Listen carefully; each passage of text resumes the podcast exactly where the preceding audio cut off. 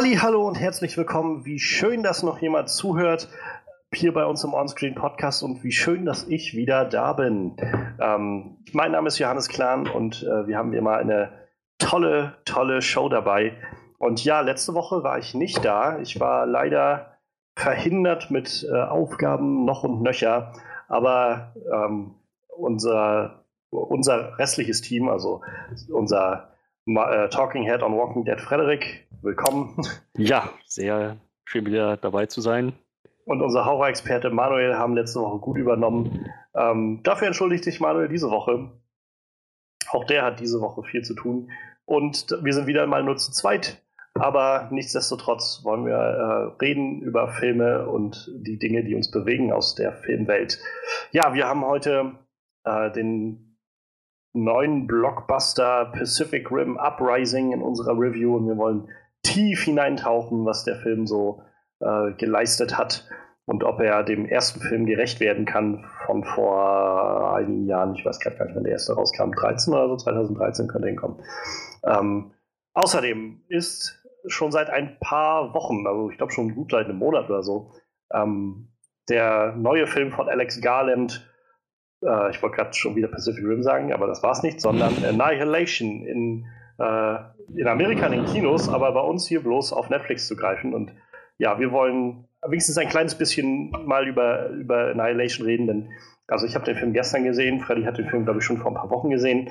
Ähm, aber ich muss sagen, mir brennt das so ein bisschen auf der, auf der Seele, auch ein bisschen darüber zu reden. Gar nicht so sehr einzuordnen, wie gut oder schlecht er war, sondern einfach um so ein bisschen über die Themen da drin zu reden. Also auch da wird ordentlich gespoilert werden. Ja, und dann haben wir natürlich unsere News. Wir wollen gucken, was äh, bei den X-Men wieder los ist. Fox wurstelt schon wieder mit ihren äh, Release-Terminen umher. Und äh, ja, es gibt tatsächlich auch mal News aus Deutschland, denn Sony Pictures und ZDF haben einen Deal abgeschlossen, gerade heute äh, stand 27.03. und wir wollen auch darüber reden. Das heißt, äh, ja, Manuel äh, hat sich verpieselt, aber wir haben trotzdem ein volles Programm. Ähm, ach ja, was ich noch aufholen sollte. Ich habe äh, Agents of Shield nicht gesehen. Das wurde letzte Woche äh, spekuliert, habe ich gehört. Ähm, ich habe es nicht gesehen, ich habe bloß gehört, also ich habe mal angefangen, glaube ich, die erste Folge zu sehen und dann irgendwie nach 20 Minuten aufgehört, weil ich irgendwie hat es mich nicht so mitgenommen oder ich hatte keine Zeit mehr oder sowas. Ich habe bloß gehört, dass es äh, ab Staffel 2, 3 dann irgendwann anfängt, sich nicht mehr so sehr an das MCU zu ketten, somit wir müssen nur noch das machen, was im Film passiert, sondern eine eigene Story entwickeln. Und dann soll es wohl ziemlich gut werden. Gerade wenn sie nachher anfangen mit dem Ghost Rider. Ähm, ja, das wollte ich sagen. Ich äh, kann nur noch kurz hinzufügen, ich habe heute dann auch Tomb Raider gesehen und fand den Film gut, kann ich weiterempfehlen. Und ja, ansonsten gebe ich jetzt noch die Timecodes durch. Dann könnt ihr nämlich gezielt anspringen, was ihr gerne haben möchtet, wenn ihr nicht einfach alles hören wollt. Aber eigentlich würde ich euch das ans Herz legen. Hört doch einfach alles. Denn wir fangen jetzt an mit unseren Highlights der Woche. Wir wollen über die aktuellen News reden, die uns bewegen. Und danach ein kurzer Einblick, oder mal gucken, wie lange es dauert, aber ein Einblick auf jeden Fall unsere Eindrücke zu Alex Garlands Annihilation bei 49 Minuten und 58 Sekunden. Und zu guter Letzt dann unsere ja, kolossale äh, Review zu Pacific Rim Uprising. Und die startet bei. Eine Stunde, 18 Minuten und 28 Sekunden. Ja, ja, ja, ja. Damit äh, würde ich sagen, lasst uns anfangen mit unseren Highlights der Woche. Highlights der Woche. Ja, es, ich, ich glaube, ich fange mal an.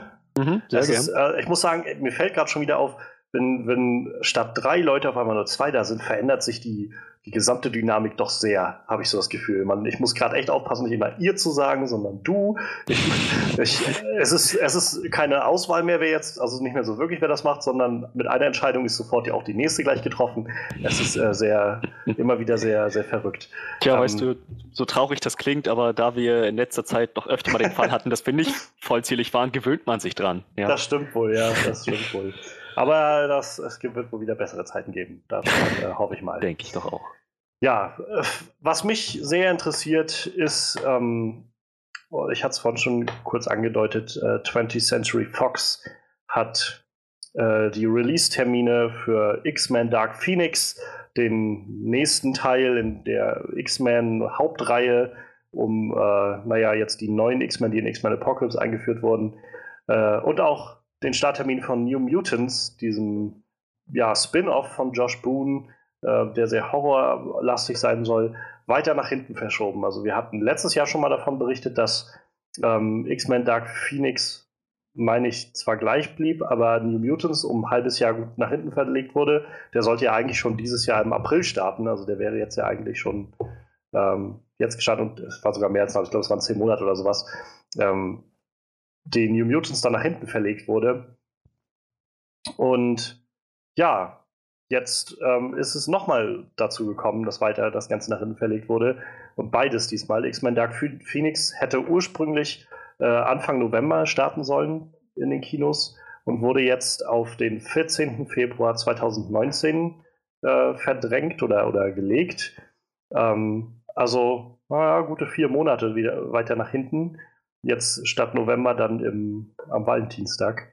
Und ja, New Mutants ist jetzt noch weiter nach hinten gerückt worden und liegt jetzt am 2. August 2019. Das heißt, das ist insgesamt über ein Jahr später als der ursprüngliche äh, Termin, den das Ganze mal haben sollte. Also fast eineinhalb Jahre später sogar. Ja, und das ist natürlich so ein bisschen, ja, da, da kommen so ein paar Fragezeichen auf, also bei mir jedenfalls. Nach dem, was ich jetzt gehört habe, und ich beziehe mich dabei jetzt vor allem auf die Äußerungen von ähm, Stephen Weintraub, heißt der Mann, äh, einer der, der Journalisten äh, der Szene und äh, ja, Mitarbeiter von Collider.com, der sehr gut vernetzt ist in Hollywood. Und er hat äh, in einem, auch in seinem Artikel und einem Video dazu noch erklärt, dass er von Leuten, die der Produktion nahestehen und denen er vertraut, die sowas angeht, und für gewöhnlich hat er immer sehr gesicherte Quellen bei solchen Sachen, ähm, gehört hat, dass zum ersten X-Men Dark Phoenix. Dark Phoenix hat wohl innerhalb des letzten Monats sein erstes Test-Screening gehabt, so wie der Film war. Und wie das dann so ist bei Test-Screenings, man kriegt dann halt ähm, Rückmeldungen von den, von den Zuschauern, die da waren und äh, ändert dann, also meistens werden dann noch Reshoots für irgendwas gemacht oder zusätzliche Szenen gedreht, aber insgesamt wird dann noch mal ein bisschen was geändert, angepasst und dann nachher kommt das Endprodukt raus. Ähm, ja, sie haben wohl festgestellt, was ihnen gut gefallen hat, haben aber auch festgestellt, dass sie einige Sachen noch neu machen müssen, anders machen müssen, damit das Ganze so wird, wie es ihnen gefällt. Und ähm, das Problem ist wohl bloß, dass dadurch, dass äh, einige der Schauspieler, die sie dabei haben, sehr, sehr belegt sind im Moment. Also äh, wir, wir haben Sophie Turner, die sicherlich gerade dabei sein wird, Game of Thrones zu drehen. Mhm. Wir haben ähm, James McAvoy, der eigentlich sehr beschäftigter Schauspieler ist. Jessica Chastain ist sehr, sehr, schau äh, sehr, sehr beschäftigt und Michael Fassbender auch. Ähm, ja, Jennifer Lawrence braucht man auch nicht von reden. Also es ist wohl schwer, die gerade alle wieder zusammenzukarren, sodass man ähm, rechtzeitig beginnen könnte mit den Nachdrehs. Die können wohl erst in ja, so Ende August, Anfang September starten. Und wenn man dann bedenkt, wie viel vor allem ja, Visual Effects und sowas noch an Nachbereitungen reingeht, wird das wohl nichts, dass sie das sie glauben, dass sie es bis November einhalten können. Deshalb haben sie es auf Februar verschoben, damit das rechtzeitig gemacht werden kann. Regie führte bei dem ganzen Ding zum ersten Mal Simon Kinberg, der ja schon seit vielen, vielen Jahren also Autor ist und immer viele der äh, Teile schon geschrieben hat. Ähm, aber jetzt das erste Mal auch Regie führt und auch generell das erste Mal Regie führt bei irgendwas, deshalb wird das auch sehr interessant. Ja, und bei New Mutants ist es wohl so, dass Josh Boone, der Regisseur, den Film auch schon, den fertigen Film schon mal irgendwo vorgezeigt hat, den er hatte und der gut ankam. So hört man jedenfalls. Ähm, aber was X oder was Fox wohl gerade versucht oder möchte mit diesem New Mutants Film ist, dass der sehr, sehr ähm, individuell wird in seinem Ton. Dass das Ganze, also sie orientieren sich jetzt wohl mit diesem Film ähnlich wie bei äh, beim oder so am Vorbild von Deadpool und Logan und möchten halt gerne, dass dieser Film ähnlich wie diese anderen beiden Filme heraussticht aus der Masse und anders wird. Und vor allem soll der Film gruselig sein, also wirklich als, als äh, ja, horrorzentrischer Film funktionieren und die Leute wirklich gruseln. Und ähm, die, nach dem, was man gehört hat, ist es wohl so, dass sie wirklich den, äh, den Cut, den Josh Boone vorgelegt hat, gut fanden und äh, halt als einen guten Film empfanden, aber nicht einzigartig genug und vor allem nicht gruselig genug. Deshalb ist das Ding wohl schon damals äh, ver verschoben worden. Also ich weiß noch, dass wir quasi die ersten, den ersten Trailer ja sogar schon mal im Kino gesehen haben bei uns zu New Mutants. Und äh, dann auf einmal hieß es halt, das Ganze wird wieder verschoben um zehn Monate. Warum, wusste dann keiner. Angeblich halt deswegen und angeblich oder scheinbar brauchen sie auch immer noch mehr Zeit, um noch mehr zu machen. Es geht wohl so weit, dass sie wirklich äh, nicht nur halt ein paar Szenen dazu drehen, sondern teilweise ein, zwei neue Charaktere mit einführen, die halt mit reinkommen. Auch da ist wieder das Problem, Schauspieler wie Macy Williams oder Anya Taylor-Joy, die etwas sehr beschäftigt sind. Es ist schwierig, da gemeinsame Termine zu finden, weil auch viel nochmal neu nachgedreht wird. Und es ist auch nicht ganz klargestellt, ob Josh Boone die ähm, auch diese äh, ja, die Nachdrehs sozusagen verwalten und, und lenken wird oder ob sie sich einen anderen Regisseur dafür zu, dazu holen. Ähnliches war ja bei ähm, Star Wars, also Rogue One's Star Wars Story der Fall, dass äh, Gareth Edwards den Film gemacht hat und dann äh, Disney sich nochmal einen anderen Regisseur für die Nachdrehs und das andere Zusammenstellen des Ganzen gesucht hat, um das Ganze nicht zu sehr wie so ein Kriegsfilm zu machen.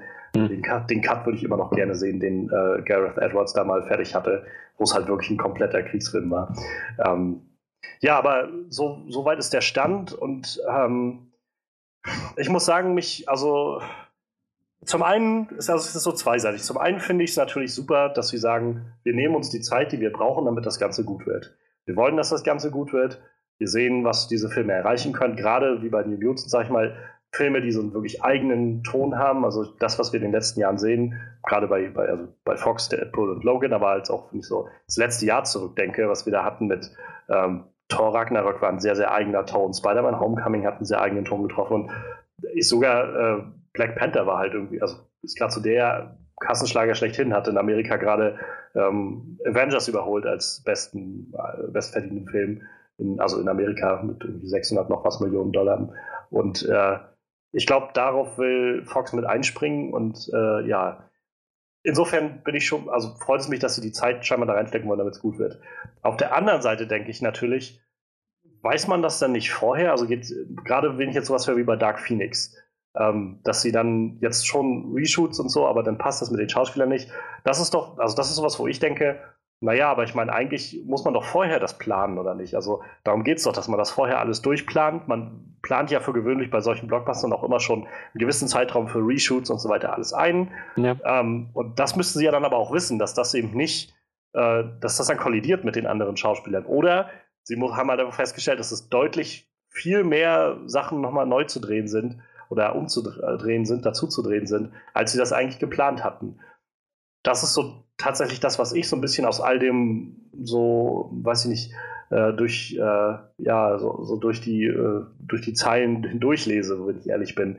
Und um, das gibt mir nicht so viel Vertrauen, ob Simon Kinberg tatsächlich mit seinem Regiedebüt, was dann schon so ein Multimillionen-Dollar-Blockbuster äh, wird, ob das tatsächlich so hinhaut. Ähm, ja, bei New Mutants bin ich, da bin ich so langsam ein bisschen ratlos. Also ich weiß nicht mehr, was ich so davon halten soll. Also ich freue mich, wenn das irgendwie was Eigenes wird und was, was ganz Verrücktes. Und ich glaube, das ist auch der Vorteil, den der Film noch hat. Ich habe halt kaum Erwartungen, weil ich auch kaum was davon kenne ähm, oder weiß. Aber wenn man natürlich hört, dass das Ding jetzt insgesamt schon wieder über eineinhalb Jahre nach ursprünglichem Start zurückgeschoben wurde, ist auch kein so gutes Zeichen. Ja. Was, was meinst du denn, Freddy? Was lässt sich, äh, was gibt, geben dir denn all diese Informationen so ein Gefühl für das X-Men-Franchise? Also, ich hatte halt schon, ich weiß nicht, ich glaube, wir hatten sogar schon mal drüber gesprochen im Podcast. Ich hatte mal schon so die Befürchtung, dass sie mit diesem New Mutants-Film ähm, halt sich doch nicht ganz den Horror zutrauen und vielleicht doch irgendwie eine familienfreundlichere Note einschlagen, was ich eigentlich echt schade gefunden hätte oder schade finden würde, weil ich glaube, dass ähm, das mal eine Abwechslung wäre, man, man eine neue Richtung geht. Ähm, das halt so vom Genre her mal auszuprobieren.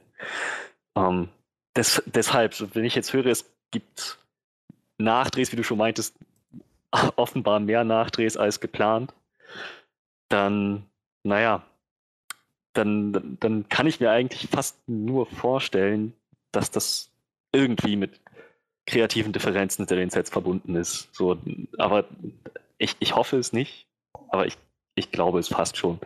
Und naja, wer weiß, ich meine, wir haben jetzt bei Deadpool gesehen, zumindest im Trailer, dass es anscheinend trotz dem ganzen Hin und Her am Set halt trotzdem noch irgendwie funktioniert, anscheinend. wir haben den Film noch nicht gesehen, mal schauen, vielleicht liege ich auch falsch, aber es scheint, scheint geklappt zu haben, ein gutes Produkt dabei rausgekommen zu sein. Vielleicht geht das bei New Mutants auch. Vielleicht ist meine Sorge jetzt unberechtigt, aber ja, ich weiß nicht. Das dämpft meine Vorfreude auf den Film schon ein bisschen. Ich kann mir halt nicht vorstellen, dass sie, dass sie den tatsächlich jetzt, sag ich mal, in Anführungszeichen familienfreundlicher machen, wenn sie so sehr betonen, also es hat ja Josh Boone damals schon betont, als der Film nochmal verschoben wurde und auch jetzt irgendwie nochmal durch die Quellen so, das immer so durchsickert, wenn sie schon betonen, dass sie einfach den Film gruseliger machen wollen, mehr horrormäßig machen wollen. Ähm, also ich glaube, wenn sie das jetzt versprechen und dann aber noch eine, sag ich mal, noch eine verwässertere Version letztendlich vorzeigen, dann haben sie sich aber sehr ins eigene Fleisch geschnitten. Ich könnte mir halt vorstellen, so mit all dem, wo sie jetzt halt anfangen, auf einmal nochmal. Also die Frage, die sich mir halt auch stellt, ist, warum hat man zum Beispiel dann so noch nicht gehandelt mit X-Men Apocalypse? So, das ist so mein, man könnte jetzt sagen, vielleicht hat Brian Singer, der da damals noch die äh, Zügel in der Hand hatte, da einfach so sehr alles kontrolliert und gesagt, nee, hier, also das ist alles gut so, aber ich glaube, also meiner Meinung nach und ich glaube vieler Leute Meinung nach und auch das Einspielergebnis von äh, Apocalypse wird wahrscheinlich mir recht geben, ähm, man hätte Dinge besser machen können mit dem Film und anders machen können und ähm, naja, warum jetzt auf einmal, also warum stürzt man sich jetzt auf einmal so darauf, das ist so diese, diese Hinweise, die jetzt so durchsickern, wo ich mal dann ins, ins Grübeln komme. Und vielleicht einfach mal so als Theorie im Raum gestellt, ich meine, es ist immer noch dieser große Deal zwischen Disney und äh, Fox im, im Raum. Also das ist natürlich alles noch nicht passiert und so, aber ähm, uns muss wohl alles noch erst durch so ähm, Re Regierungselemente in Amerika durchgehen und bestätigt werden, ob das nicht doch zu irgendwelchen Monopolstellungen führt oder sowas und nicht klappt oder so. Aber ich könnte mir halt gerade noch vorstellen, dass ähm, dass Fox jetzt vielleicht gerade nochmal richtig viel Wert darauf legt, mit, also mit dem im Ausblick, dass sie letztendlich das alles bald abgeben an irgendwen. Also es muss jetzt nicht Disney sein, es kann ja auch irgendwer anders sein.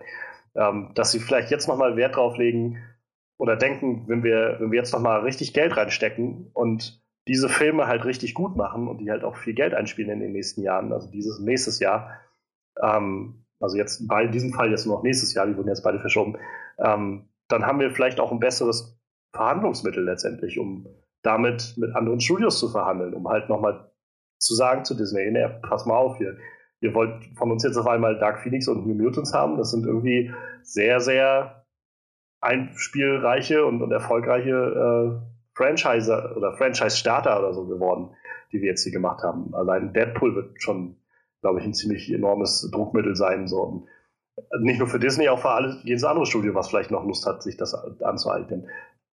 Könnte ich mir auch noch vorstellen, weil, wie gesagt, ich frage mich halt sonst nur, warum man einfach mal so einen Aufwand darum macht und nicht bei Apocalypse damals gesagt hat, gut, dann verschieben wir das einfach nochmal um fünf Monate, damit das irgendwie passt. Ja.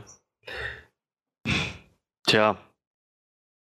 Tja, ich das, wie gesagt, ich, ich hoffe mal, ich hoffe mal, dass das alles eher geschäftlich den geschäftlichen Hintergrund hat. Weil ja, also es wäre halt schon schade, wenn das jetzt letztendlich dann darauf zurückzuführen ist, dass sie dann, naja, mit, mit der Vision von Josh Boone nicht zufrieden waren und dann nochmal alles umbasteln und sowas, weil genau das gleiche hat Fox schon mal durchgehabt mit Josh Trank bei dem Fantastic Four Film. Stimmt. Stimmt, ja. Tja, das ist, das ist dann nicht so gut gelaufen. Aber eigentlich da würde ich halt gerade denken, da müssen sie doch daraus gelernt haben, oder? Die können doch nicht. Also ich meine, das Fantastic Four sowohl hinter den Kulissen als halt auch im Kino dann irgendwie ein totaler Reinfall war, das, das müssen sie doch mitbekommen haben. Naja, aber das ist halt wieder das Ding. Wie oft sage ich denn, ja, jetzt, sie haben daraus gelernt, sie machen es jetzt besser ähm, und letzten Endes ist Pustekuchen, nichts haben sie daraus gelernt, sie machen alles immer noch wie vorher. Also vielleicht lässt sich das nicht unbedingt so auf die ähm, auf, auf, die geschäftlichen Vorgänge hinter Filmen ja, übertragen, so, ja. aber vielleicht ja halt auch doch. So. Des, deswegen, also da bin ich, wie gesagt, ich bin da jetzt doch ein bisschen vorsichtiger geworden, was das angeht. Ja, definitiv. Also ich, ich bin auch vorsichtig, was, ich meine, was heißt vorsichtig? Also New Mutants hat mich halt nochmal so interessiert mit diesem ersten Trailer, der draußen war. Ich gedacht habe, hm, das ist doch eine, also das sieht man nach was Interessantem aus, das hätte ich so nicht erwartet. Dark Phoenix, ich will ganz ehrlich sein, ich werde den Film gucken, wahrscheinlich schon, aber ich habe jetzt echt keine so hohen Erwartungen an den Film. Also nicht nachdem ich Apocalypse gesehen habe und mich ja. ja auch schon ziemlich kalt gelassen hat. Wie gesagt, jetzt auch zu wissen, dass Simon Kinberg Regie führt, ist jeweils was, wo ich skeptisch bin. Und naja, also das Ding wird in den 90ern spielen und die ersten Bilder, die wir zu sehen bekommen haben, ist, sie sehen immer noch alle so aus, wie sie in den 60ern aussahen. So, das ist, so langsam muss man noch mal irgendwie was draus lernen, oder nicht? Also, Offenbar das, nicht. Das ist sowas, wo ich, mein, ja klar, also irgendwie auch Suspension, äh, Suspension of Disbelief und man sollte dann auch irgendwie Zugeständnisse machen, das ist nur ein Film und so, das verstehe ich schon, aber wenn man das irgendwie über eine gesamte Filmreihe, über halt, in dem Fall sind ja dann schon drei Jahrzehnte irgendwie aufzieht, das ist halt schon was, wo ich irgendwie mich dann irgendwann mal am Kopf kratze und, und denke so, was? Also ich meine, und ich habe Apocalypse tatsächlich gerade erst vor ein paar Monaten, ein paar Wochen gerade erst wieder gesehen. Da lief der nämlich bei Pro7 im, im Free TV. Ach. Und äh, ich, ich habe mir den dann, hab, hab den so den beim Fernsehen dann äh, laufen lassen, als ich äh, noch, als ich Fernseher hatte, da wo ich jetzt war die letzten vier Wochen.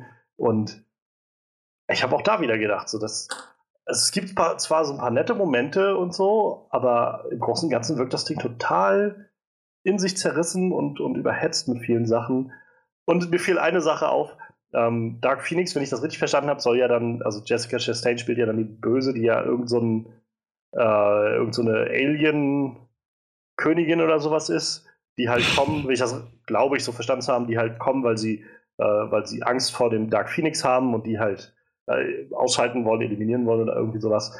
Wo ich so gedacht habe, das wird schwer, glaube ich, die, die Erde zu, vom All aus zu bereisen, nachdem Apocalypse in Apocalypse sämtliche Atomraketen in die Umlaufbahn der Erde geschossen hat. oh, wer weiß, vielleicht haben sie sie ja mittlerweile runtergeholt. Obwohl das, das war, so ich, war so, ich gedacht habe. Also als das so passiert ist, dachte ich ja, also als die Szene gesehen habe, ich so gedacht, wow, also ich glaube, ähm, Raumfahrt ist für die nächsten paar Jahrzehnte gestorben für die Erde. Also, schade, schade, schade. Tja, ja, stimmt. Das habe ich. Wahrscheinlich gehen sie auch davon aus, dass man das alles unter Suspension of Disbelief beiseite fegt. Ja, und mir fiel auch nochmal auf, so wie wenig, also wie wenig Stakes das Ganze irgendwie so hatte, also wie wenig äh, wirklich Bedrohung dahinter stand. Am Schluss haben sie irgendwie innerhalb von einer Montage von, von weiß ich nicht, das ging vielleicht 20 Sekunden, halt die gesamte X-Mansion wieder zusammengebaut. Also einfach nur Magneto und, äh, und äh, ja, Jean zusammen, die einfach nur da standen und halt zusammen wie so, wie so riesige Puzzleteile vom, von der X-Mansion wieder zusammengefügt haben. Ich auch gedacht habe, hm, muss man dafür, also schön, dass sie irgendwie Metall bewegen können und Dinge bewegen können, aber wissen die auch was von Architektur, wie man, wie man so ein Haus aufbaut und irgendwie Rohre und Kabel und sowas verlegt? Aber naja. Suspension of Disbelief. Ja, genauso wie das Magneto einfach wieder einen Freifahrtschein dafür bekommt, dass er Millionen Leute umgebracht hat. Aber ja, das, das. es, es, äh, wir wollen nicht über den letzten X-Men-Film reden. Ja. Erstmal steht uns jetzt halt noch Deadpool bevor, den sie ja letztendlich sogar, ähm, glaube ich, noch eine Woche vorverlegt hatten, nachdem, ähm, nachdem auch Avengers Infinity War eine Woche aufgezogen ist. Und da, also ihr habt ja letzte Woche über den Trailer geredet, über den neuen. Ich habe, also ich muss sagen, mir gefiel der neue Trailer, wie ich das nochmal so damit so dazu werfe, ich war jetzt letzte Woche nicht da. Ähm, ich fand den eigentlich ganz, ganz nett. Es hat mir so ein bisschen den Vibe gegeben, dass sie, dass der neue Film vielleicht ein Ticken ernster wird als der letzte. Also, oder was ist ernster, weil sich ein Ticken ernster nimmt, so mit seiner Story, die er erzählt.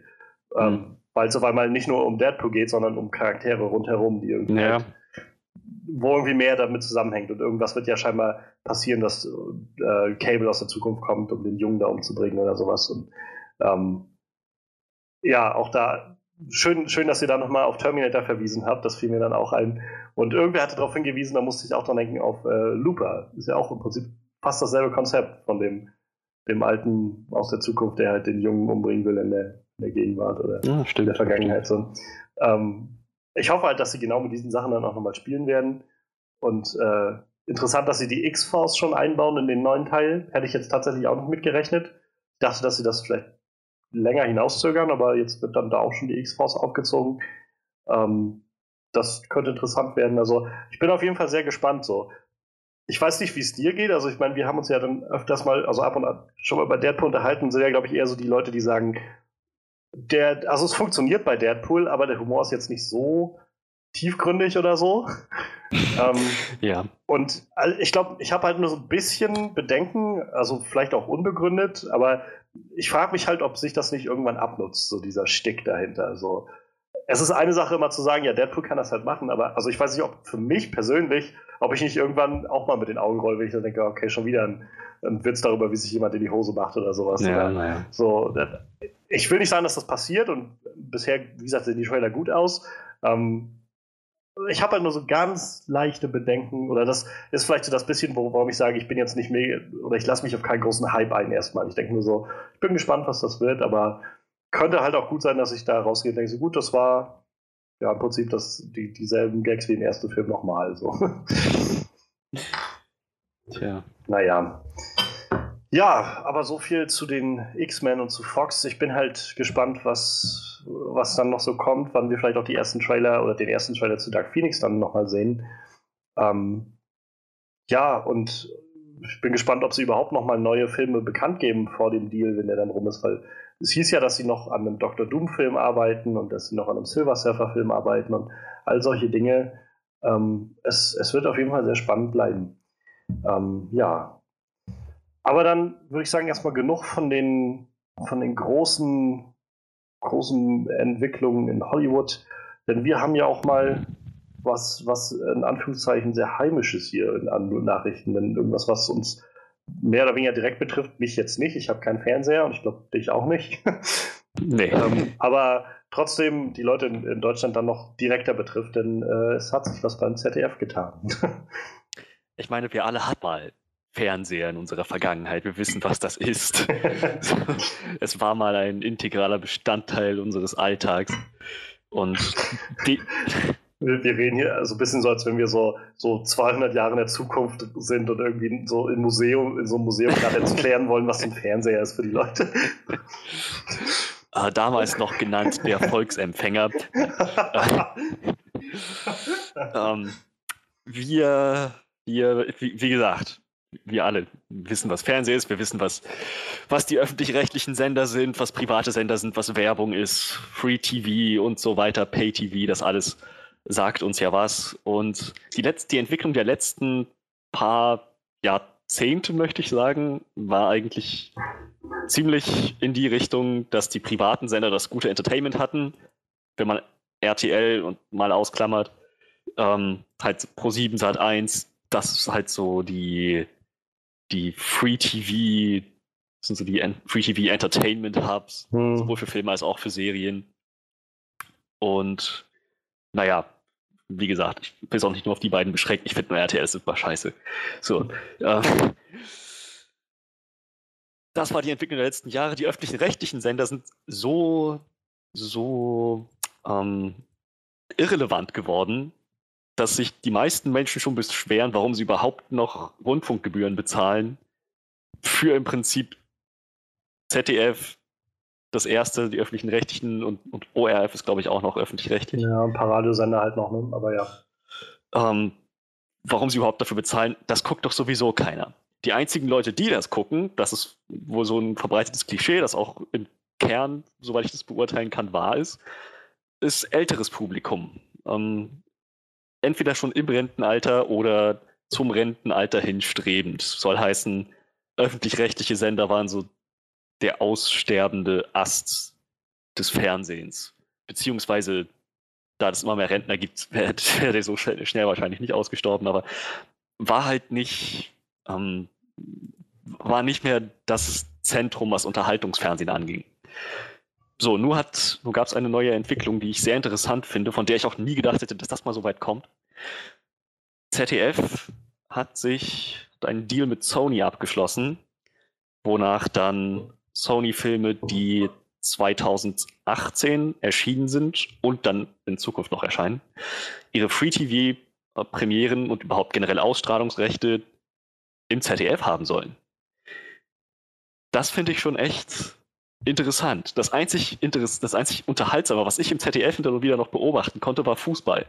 So, jetzt, jetzt ergibt sich mal wirklich wieder so, so, so ein Entertainment, Film-Entertainment mit diesem, diesem Sony-Deal. Das heißt, wir kriegen dann, sobald die äh, Filme im Free TV ausstrahlbar sind, Spider-Man Homecoming unter anderem, wir kriegen Jumanji und wir kriegen natürlich auch, das waren jetzt nur zwei Filme, wir kriegen auch noch die Sequels von diesen eventuellen Franchises und ja, das, das schließt natürlich auch ein Venom und die hoffentlich dann daraus entstehenden guten Sequels. Ja, das ist, das ist das. Ich muss sagen, das freut mich irgendwie zu hören. ZDF hat schon versucht, so ein bisschen in die, mehr in die jugendliche Sparte zu gehen mit ZDF Neo, was mit, mit mäßigem Erfolg irgendwie abgelaufen ist.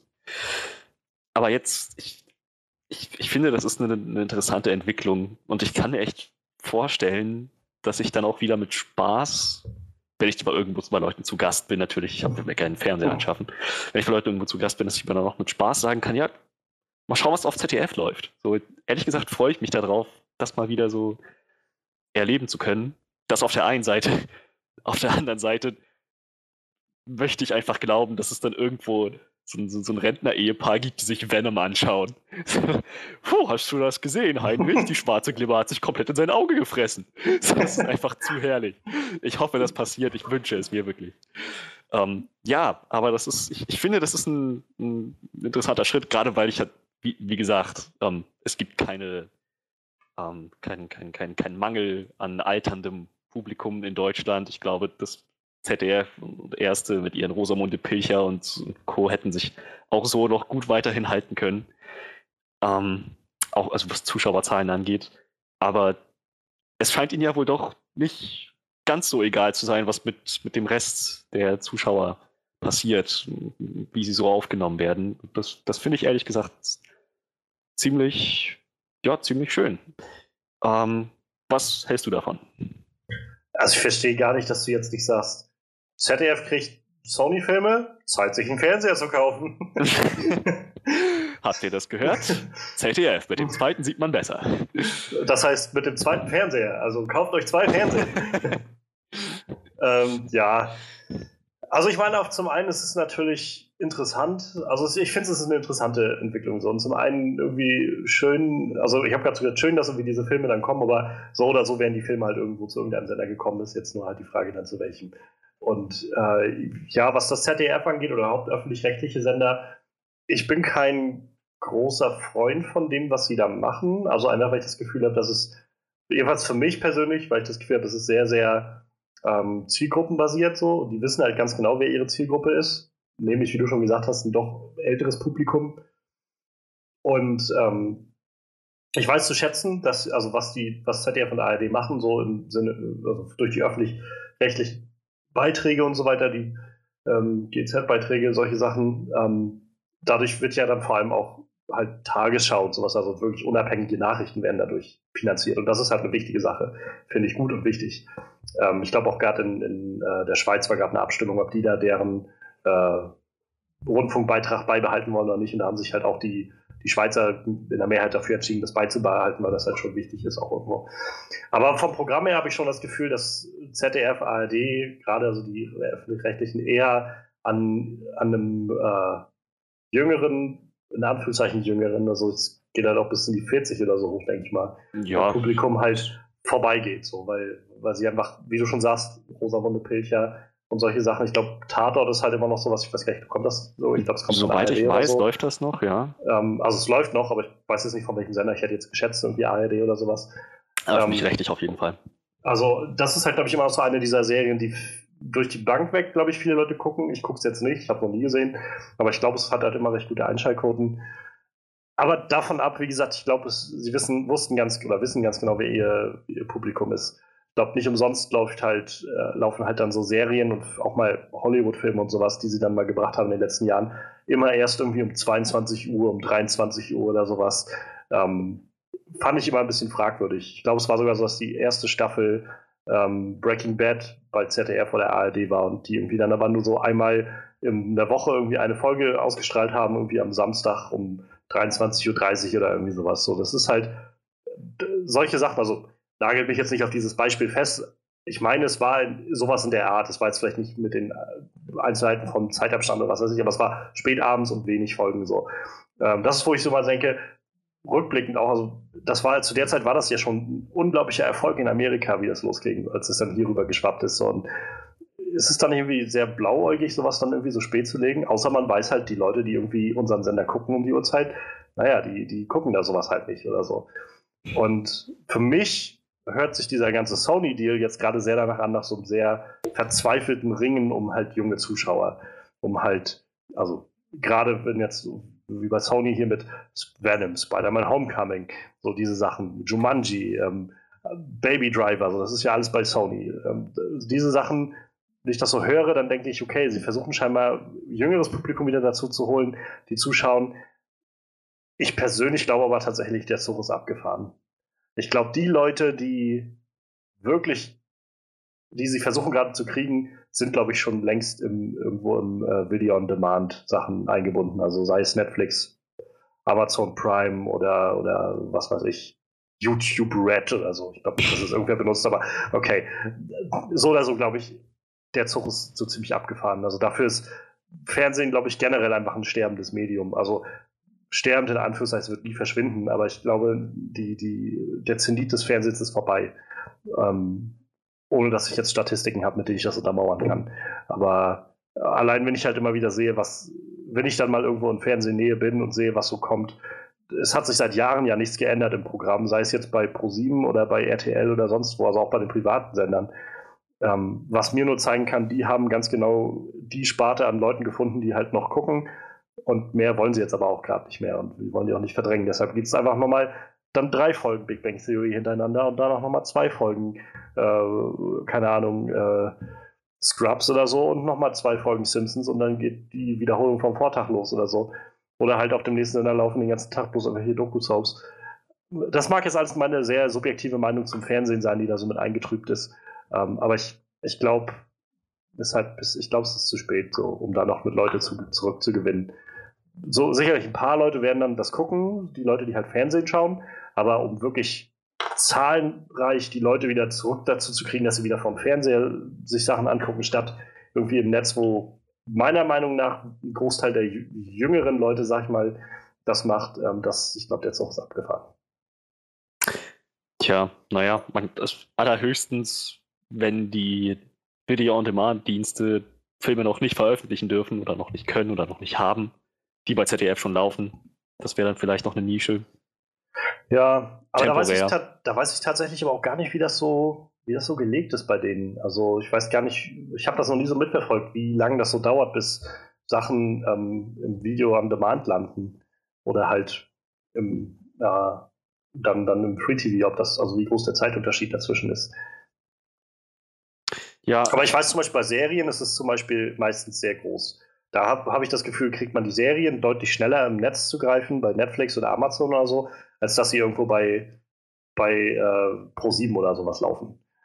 Ähm, ja, ja, gut, klar. So, also allein schon durch die, durch die gebundene Zeit, die du ja irgendwie immer nur an Timeslots hast. Also, wir sind jetzt natürlich, Serien, Film ist noch was unterschiedliches, aber ähm, ich glaube, gerade Serien sind ja in den letzten Jahren noch so sehr ziehende ähm, ja, ziehende Elemente geworden in dieser Branche. Also wenn wir jetzt so, ich will nicht wissen, wie viele Leute Netflix allein schon mobilisieren konnte, halt einfach nur das durch Stranger Things, so damit, dass sie das als Serienprojekt hatten und das, dadurch, dass du das auch immer sofort gucken kannst. Und wie gesagt, ich glaube, es spielt gerade noch viel so meine persönliche Meinung zum, zum Stand des Fernsehens mit rein. Also, und ich will mich auch gar nicht so sehr darauf äh, da irgendwie jetzt da eine Wette abschließen oder sowas. Vielleicht hilft das ZDF sogar. Vielleicht kommen sie ja auch wieder zu mehr Leuten und, und alles wird irgendwie wieder ein bisschen frischer oder so. Und besser, sie ändern was, als sie machen gar nichts neu. Also ich meine, äh, das muss man natürlich auch anrechnen.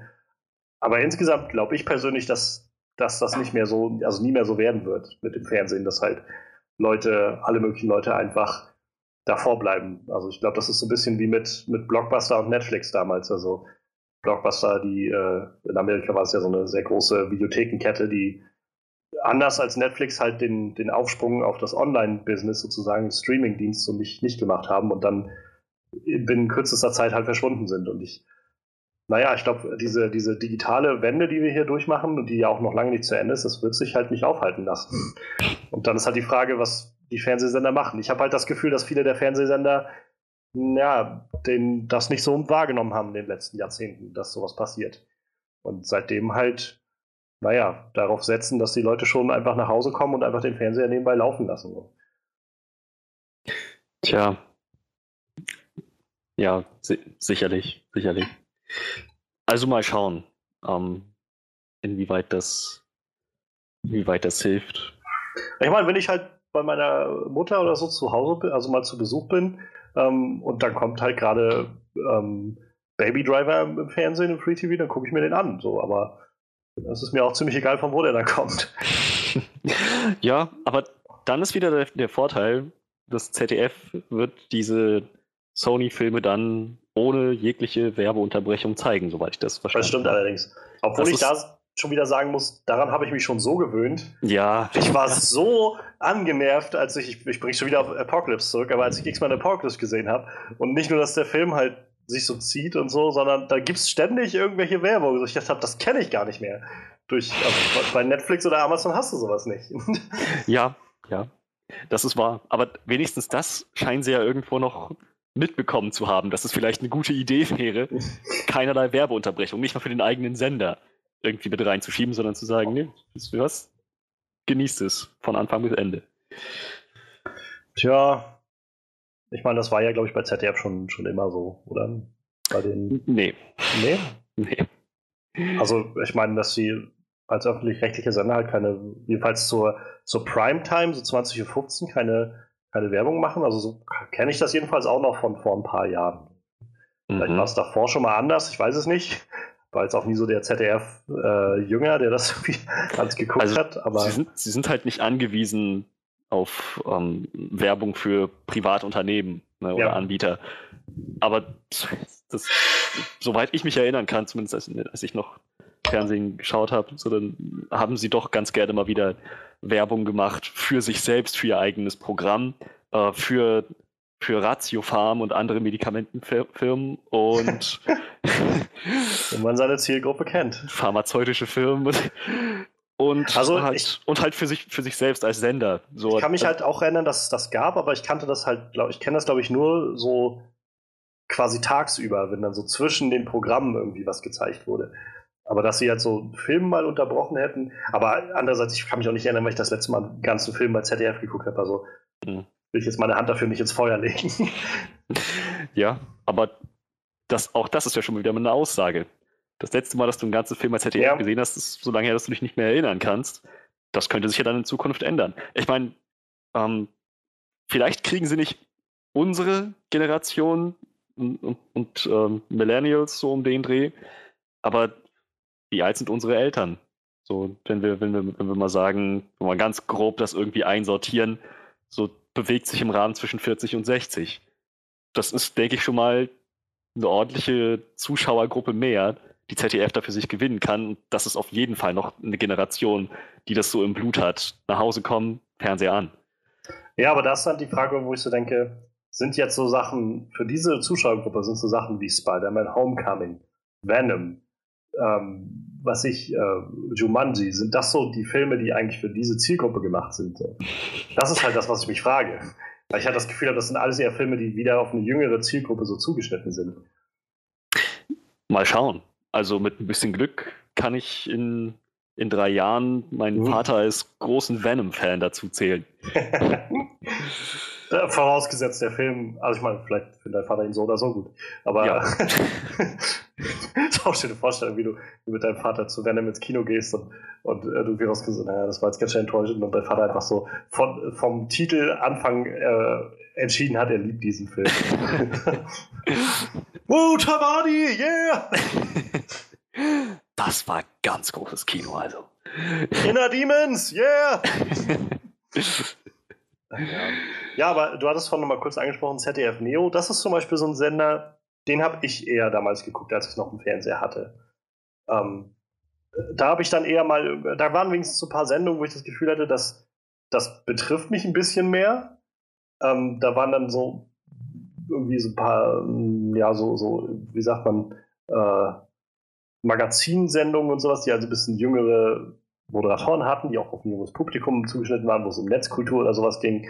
Oder sie hatten dann auch mal ein paar Filme da, die auch ein bisschen moderner waren. Oder ähm, ich glaube, ich habe, vielleicht kann man das sehen, als den letzten Film, den ich auf ZDF gesehen habe. Ich glaube, ich habe, weiß nicht, ob das wirklich der letzte war. Ich habe mal ähm, The Notebook habe ich mal bei ZDF Neo gesehen, als er da lief. Wo ich halt gedacht habe, okay, also noch mal durchschalten und gedacht, hey, das ist Ryan Gosling und das ist Rachel McAdams. Keine Ahnung, lass mal laufen.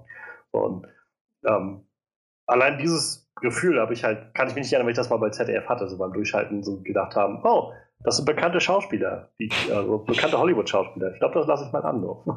Ja, ich glaube, dazu hat das deutsche Fernsehen auch nicht besonders viel an Hollywood-Schauspielern zu bieten. Nee, aber ich meine, das, das war ja das, was ZDF meiner Meinung nach jetzt auch irgendwie, also was sie halt nicht gemacht haben in den letzten Jahren halt. Ja, ja, Solche Sachen, ja. dass, dass du halt auch mal Hollywood-Schauspieler wiederfindest in diesen Sachen und das Mhm. Gefühl hast von, hey, ähm, die Leute, die ich irgendwie kenne, deren Filme ich mag und nicht ähm, nur nach 15 Gesicht.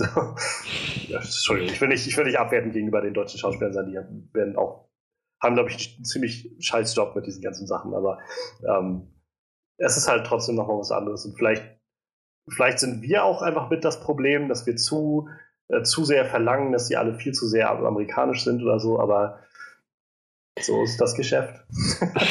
Wir hatten die Diskussion schon mal. Also ich, glaube, es hat schon einen Grund, warum sich die Art des Filmemachens aus Hollywood noch am besten verkauft. Und halt nicht, dass man, man so hierzulande produziert. Ähm, das, ich will das qualitativ gar nicht abwerten, aber vom, vom Stil her gefallen mir Hollywood-Filme doch besser. Aber ja, also ich meine, hatten wir alles schon besprochen, woran das liegt mit der Filmindustrie in Deutschland, der Ausbildung der Schauspieler und so weiter und so fort, dass sich noch einiges ändern könnte. Und dass es halt irgendwie so eine Eigenheit ist. Aber ich meine, mal schauen, ob ZDF dann wirklich so ein gemischtes Programm auf die Beine stellt oder komplett umschwenkt auf das junge Publikum. So, nur noch Naja, ich meine, ich, ich, will, ich will jetzt zum Beispiel auch mal nicht, äh, nicht unbedingt gleich implizieren, dass, oder kann es noch nicht so, glaube ich, ganz glauben, aber wer weiß, ob sie nicht ihre, diese Filme, diese Sony-Filme, die sie jetzt gekauft haben, ob die dann wirklich zur Primetime laufen oder ob die die dann einfach um 22.15 Uhr immer laufen lassen oder sowas. So, Tja. also heißt ja nicht, dass sie deshalb auf einmal auf ihr Rosamunde Pilcher oder so verzichten. Also, ähm, es kann ja so anfangen, dass sie es 22 Uhr laufen lassen und dann aber irgendwann dann wundern sie sich, feststellen, hm, dann stellen sie wieder fest, dass irgendwie zu wenig Leute das gucken. So. Naja, wenn sie feststellen, es gucken mehr Leute, als sie es erwartet haben, dann schieben sie es vielleicht irgendwie doch schrittweise in die Primetime. Vielleicht, ja, aber viel, also ich glaube halt bei, bei Breaking Bad war es damals halt einfach der Fall, dass sie irgendwie gedacht haben, oh, es gucken ja gar nicht so viele Leute, dann, nee, die nächsten Staffeln brauchen wir dann nicht mehr uns Naja, das, das, das Ding ist ja, dass sowas halt Zeit braucht, sich zu etablieren, bis die Leute erstmal wieder realisiert haben, bei ZDF laufen noch jetzt wieder gute Sachen oder coole Sachen, so Hollywood-Sachen, amerikanische Sachen. Das braucht halt ein bisschen. Wenn die das sofort wieder annullieren, dann setzt sich das natürlich auch nicht durch. Sicher, sicher. Nur Ich glaube, halt, ich glaube das, das haben sie jetzt, glaube ich, realisiert, wenn sie so einen Deal abschließen, dass sie halt sagen, so, wir, wir fangen jetzt an und dann ziehen wir das durch. hoffentlich, hoffentlich tun Ich hoffe es also auch, ja. In ihrer eigene, um ihre eigenen Willen so. Ich, wie gesagt, ich glaube, ich werde einfach bei meinem Streaming-Dienst bleiben, aber ähm, um ihrer Willen hoffe ich das mal, dass sie das irgendwie hinkriegen. Und dann bin ich auch lieber dafür, dass, äh, dass ein öffentlich-rechtlicher Sender irgendwie damit äh, Erfolge feiert, als irgendein Privatsender, der, äh, naja, der sonst was für einen Scheiß macht. Also. Ja, ja, ganz genau. RTL. ähm, Ich weiß nicht. Ist es, ist es schlau, dass wir jetzt RTL so antagonisieren? Vielleicht machen die uns irgendwann fertig. Ja, ja, oh, das, ich glaube, mein Handy klingelt, das sind Anwälte, glaube ich jetzt. Nein, Nein äh, keine Ahnung, also ich glaube, dafür, ich glaube, das ist jetzt ja keine, unbe, äh, kein, keine unbekannte Meinung, irgendwie das zu vertreten oder äh, nichts Unrealistisches zu sagen. Also ich finde, ich bin generell mit, mit Fernsehsendern, also mit vielen der Privatsender nicht so, also nicht, nicht so zufrieden und äh, meide die auch in den letzten Jahren eigentlich sehr. Ähm, und ich glaube, RTL ist halt so mit das, mit einer der, den, ja, wie soll man sagen, schäbigsten davon, Mhm. ähm, meiner Meinung nach. Aber ich glaube, die anderen sind auch nur ein ganz kleines bisschen mal überhaupt besser. Also das Das, ja, das kann ich mich anschließen. zumal zu RTL ja auch noch mal mehrere andere Sender, glaube ich, auch noch Ja, gehören. es ist Also, eine große Gruppe. Naja. Ja, es ist alles sehr, sehr spannend und interessant, wie sich das vielleicht jetzt auch fürs deutsche Fernsehen alles wandeln wird. Ähm, mal gucken, wann ich das nächste Mal tatsächlich in der Fernsehnähe bin und dann denke, hey, den Film hätte ich äh, sowieso schon sehen wollen. Mal gucken, was, was, was das wird. Ja, dann äh, machen wir jetzt mal hier einen Cut. Ähm, und mit den Highlights der Woche jetzt aus dem Weg möchte ich vielleicht gerne einfach nochmal kurz über ein Annihilation reden. verstehe ich das. Ich weiß nicht, was das heißt. Ist das? Was hat er bloß vor? Bitte verrat. Vorsicht. Und wer ist das, das versteht? Was soll das bloß bedeuten? Ja, ich weiß gar nicht so recht, wie wir das jetzt hier nennen sollen, ob das jetzt ein Flashlight ist oder eine Review oder so. Das, kommt, das kommt drauf an, wie sehr wir spoilern. Ja, ich will, also spoilern würde ich halt schon. Ich, ich, weiß, ich möchte gerade um, einfach über so ein paar Dinge davon reden und deshalb würde ich jetzt einfach sagen, ich würde jedem empfehlen, der den Film nicht gesehen hat, Annihilation oder Auslöschung, wie er im Deutschen heißt, ähm, auf Netflix zu finden in Deutschland. Und in, also ich glaube, überall außer in äh, Amerika, Kanada und China oder so. Überall da ist er auf Netflix gelandet, der Neufilm von Alex Garland. Und wer den noch nicht gesehen hat, sollte vielleicht den jetzt rüberspringen zu unserer Review gleich von Pacific Uprising, Pacific Rim Uprising. Denn äh, ja, ich, also ich möchte auf jeden Fall über ein paar äh, inhaltliche Details des Ganzen reden. Ähm, deshalb, keine Ahnung, ich, ich will gar nicht sagen, ob wir, das, ob wir jetzt eine Wertung dafür abgeben, aber einfach wollen wir ein bisschen über, über äh, einige der Themen oder sowas reden, über das große Ganze. Ich, ja, ich habe den Film jetzt gestern gesehen. Nach Ewigkeiten hatte ich jetzt mal irgendwie ein bisschen Zeit und dachte mir, jetzt musst du die nutzen und endlich Annihilation sehen. Ich bin ja schon sehr großer Fan von Ex Machina, dem Film, den Alex Garland davor gemacht hat. Und, äh, und Alex Garland übrigens auch der Autor zum Buch äh, The Beach, woraus dann später, also um 2000 oder wann das war, nachher der Film mit äh, Leonardo DiCaprio draus wurde. Wusste ich bis vor kurzem auch nicht. Hat mich echt fasziniert, dass der Typ erst Bücher schreibt und danach Regisseur wird. Das war ähm, doch an der Seite von, von, von, von uh, wie hieß die Schauspielerin? Ähm, da waren mehrere dabei. Also Tilda Swinton war mit dabei. Ja. ja. Dingens genau. Und die anderen, habe ich keine Ahnung mehr, wie die aussahen. Tilda Swinton ist halt bei mir hängen geblieben. Den Film The Beach haben wir damals im äh, Reli-Unterricht geguckt und dann darüber geredet, was für ähm, was für Figuren die so ausfüllen, die Hauptcharaktere, die da so auftauchen irgendwie. Ich weiß bloß noch, dass der äh, eine Kumpel, mit dem er, mit dem Leonardo DiCaprio zu, zusammen auf die Insel da fährt, diesem einen Typen, äh, Etienne hieß der und der war der gute Christenmensch. Dann kann ich mich noch erinnern. Viel mehr ist nicht mehr da. aber so, so viel erstmal zu ähm, die, äh, The Beach, also die Insel, aber The Beach.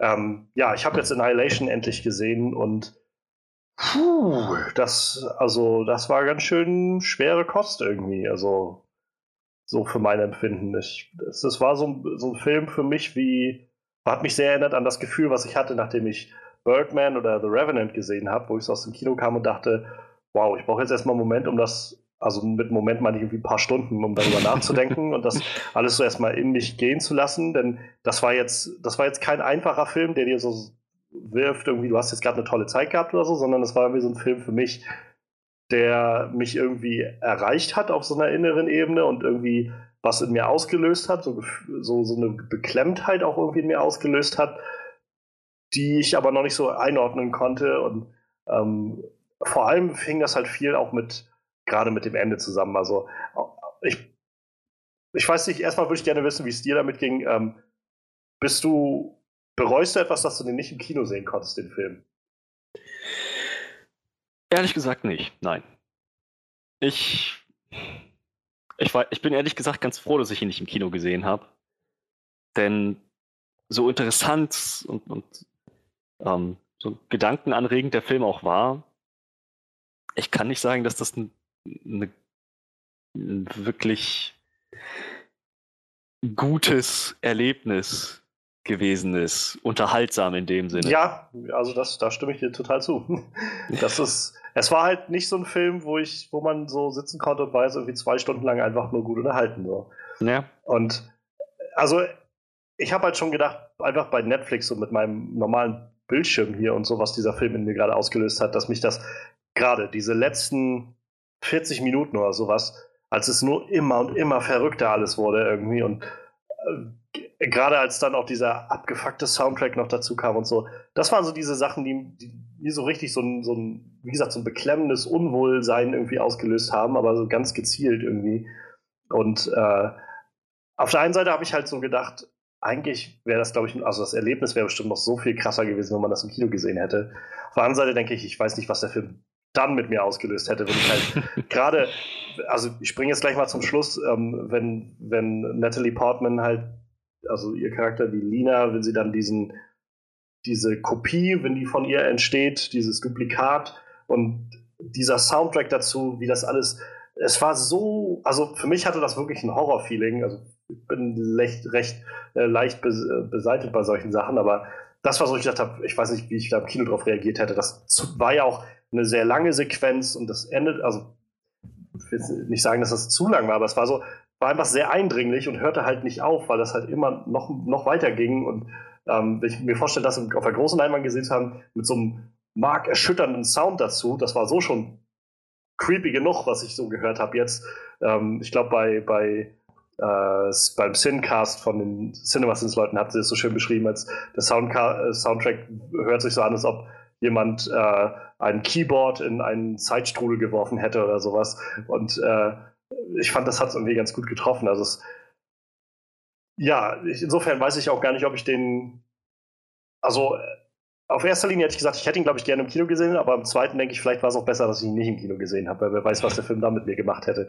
Mhm. Ähm, ja, also mal so vielleicht generell, was, was hast du für ein Gefühl, was der Film eigentlich äh, behandeln will oder sagen will? Weil, also für mich ist, ich habe das Gefühl, dass der Film halt neben, sag ich mal, dieser, dieser Rahmenhandlung, die er da erzählt, ja irgendwie noch so ein, so ein größeres Thema irgendwie be behandeln will. Und also zum einen, für mich schwingt da irgendwie ganz viel mit von, von also was sie immer wieder direkt ansprechen, Krebs irgendwie ist sowas, was ganz viel auftaucht. Und ich meine, ich habe so, alles, was ich jetzt sage, ist so ziemlich irgendwie, entweder habe ich mir mich mit vielen Artikeln belesen, die mir, die alle irgendwie eine andere Interpretation haben, oder ich bin selbst irgendwie auf irgendwas gekommen. Also nichts davon muss stimmen, so. Aber mein Gefühl ist so, dieser, allein diese Zone, die sie da haben, dieses Area X mit diesem Schimmer, das Ganze wie so ein Krebsgeschwür der Erde ist irgendwie, weil darauf gehen sie ja immer wieder ein, dass das Ganze sich immer wieder teilt und neue Zellen entstehen und das Ganze dann sich verändert wieder und diese neuen Sachen die alten verdrängen und solches,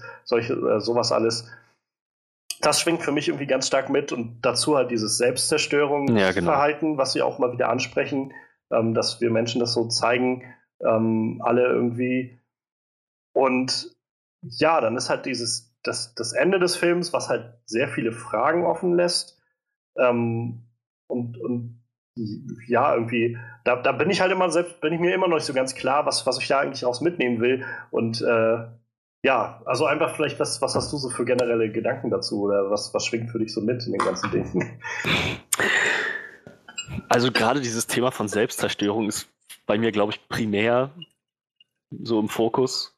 So die ganze Krebsthematik, so das, ich hatte eher das Gefühl, dass diese, diese Krebsvergleiche eher so, eine, so ein Vergleich, also na, Moment, Moment, dass diese Krebsthematik eigentlich eher so ein Äquivalent gewesen ist für Evolution, Entwicklung so und ähm, Leben, wie es voranschreitet. Sie hatten es ja auch relativ oft äh, gesagt, nee, also, Moment einmal hatten sie es gesagt, einmal hatten sie es gesagt, ähm, dass halt dieses, dieser Schimmer Dinge verändert. Ich, ich, ich, sie, hat das, sie hat das zum Schluss gesagt. Sie, ähm, es war dann, als sie zurück war, also als sie dann in diesem Verhör saß, also Lina, hatten sie dann ähm, sie gefragt irgendwie oder darüber geredet, irgendwie über dieses Auslöschung oder und dann meinte sie halt, ähm, it, it wasn't annihilating, ja, it wasn't creating something. Ja, genau.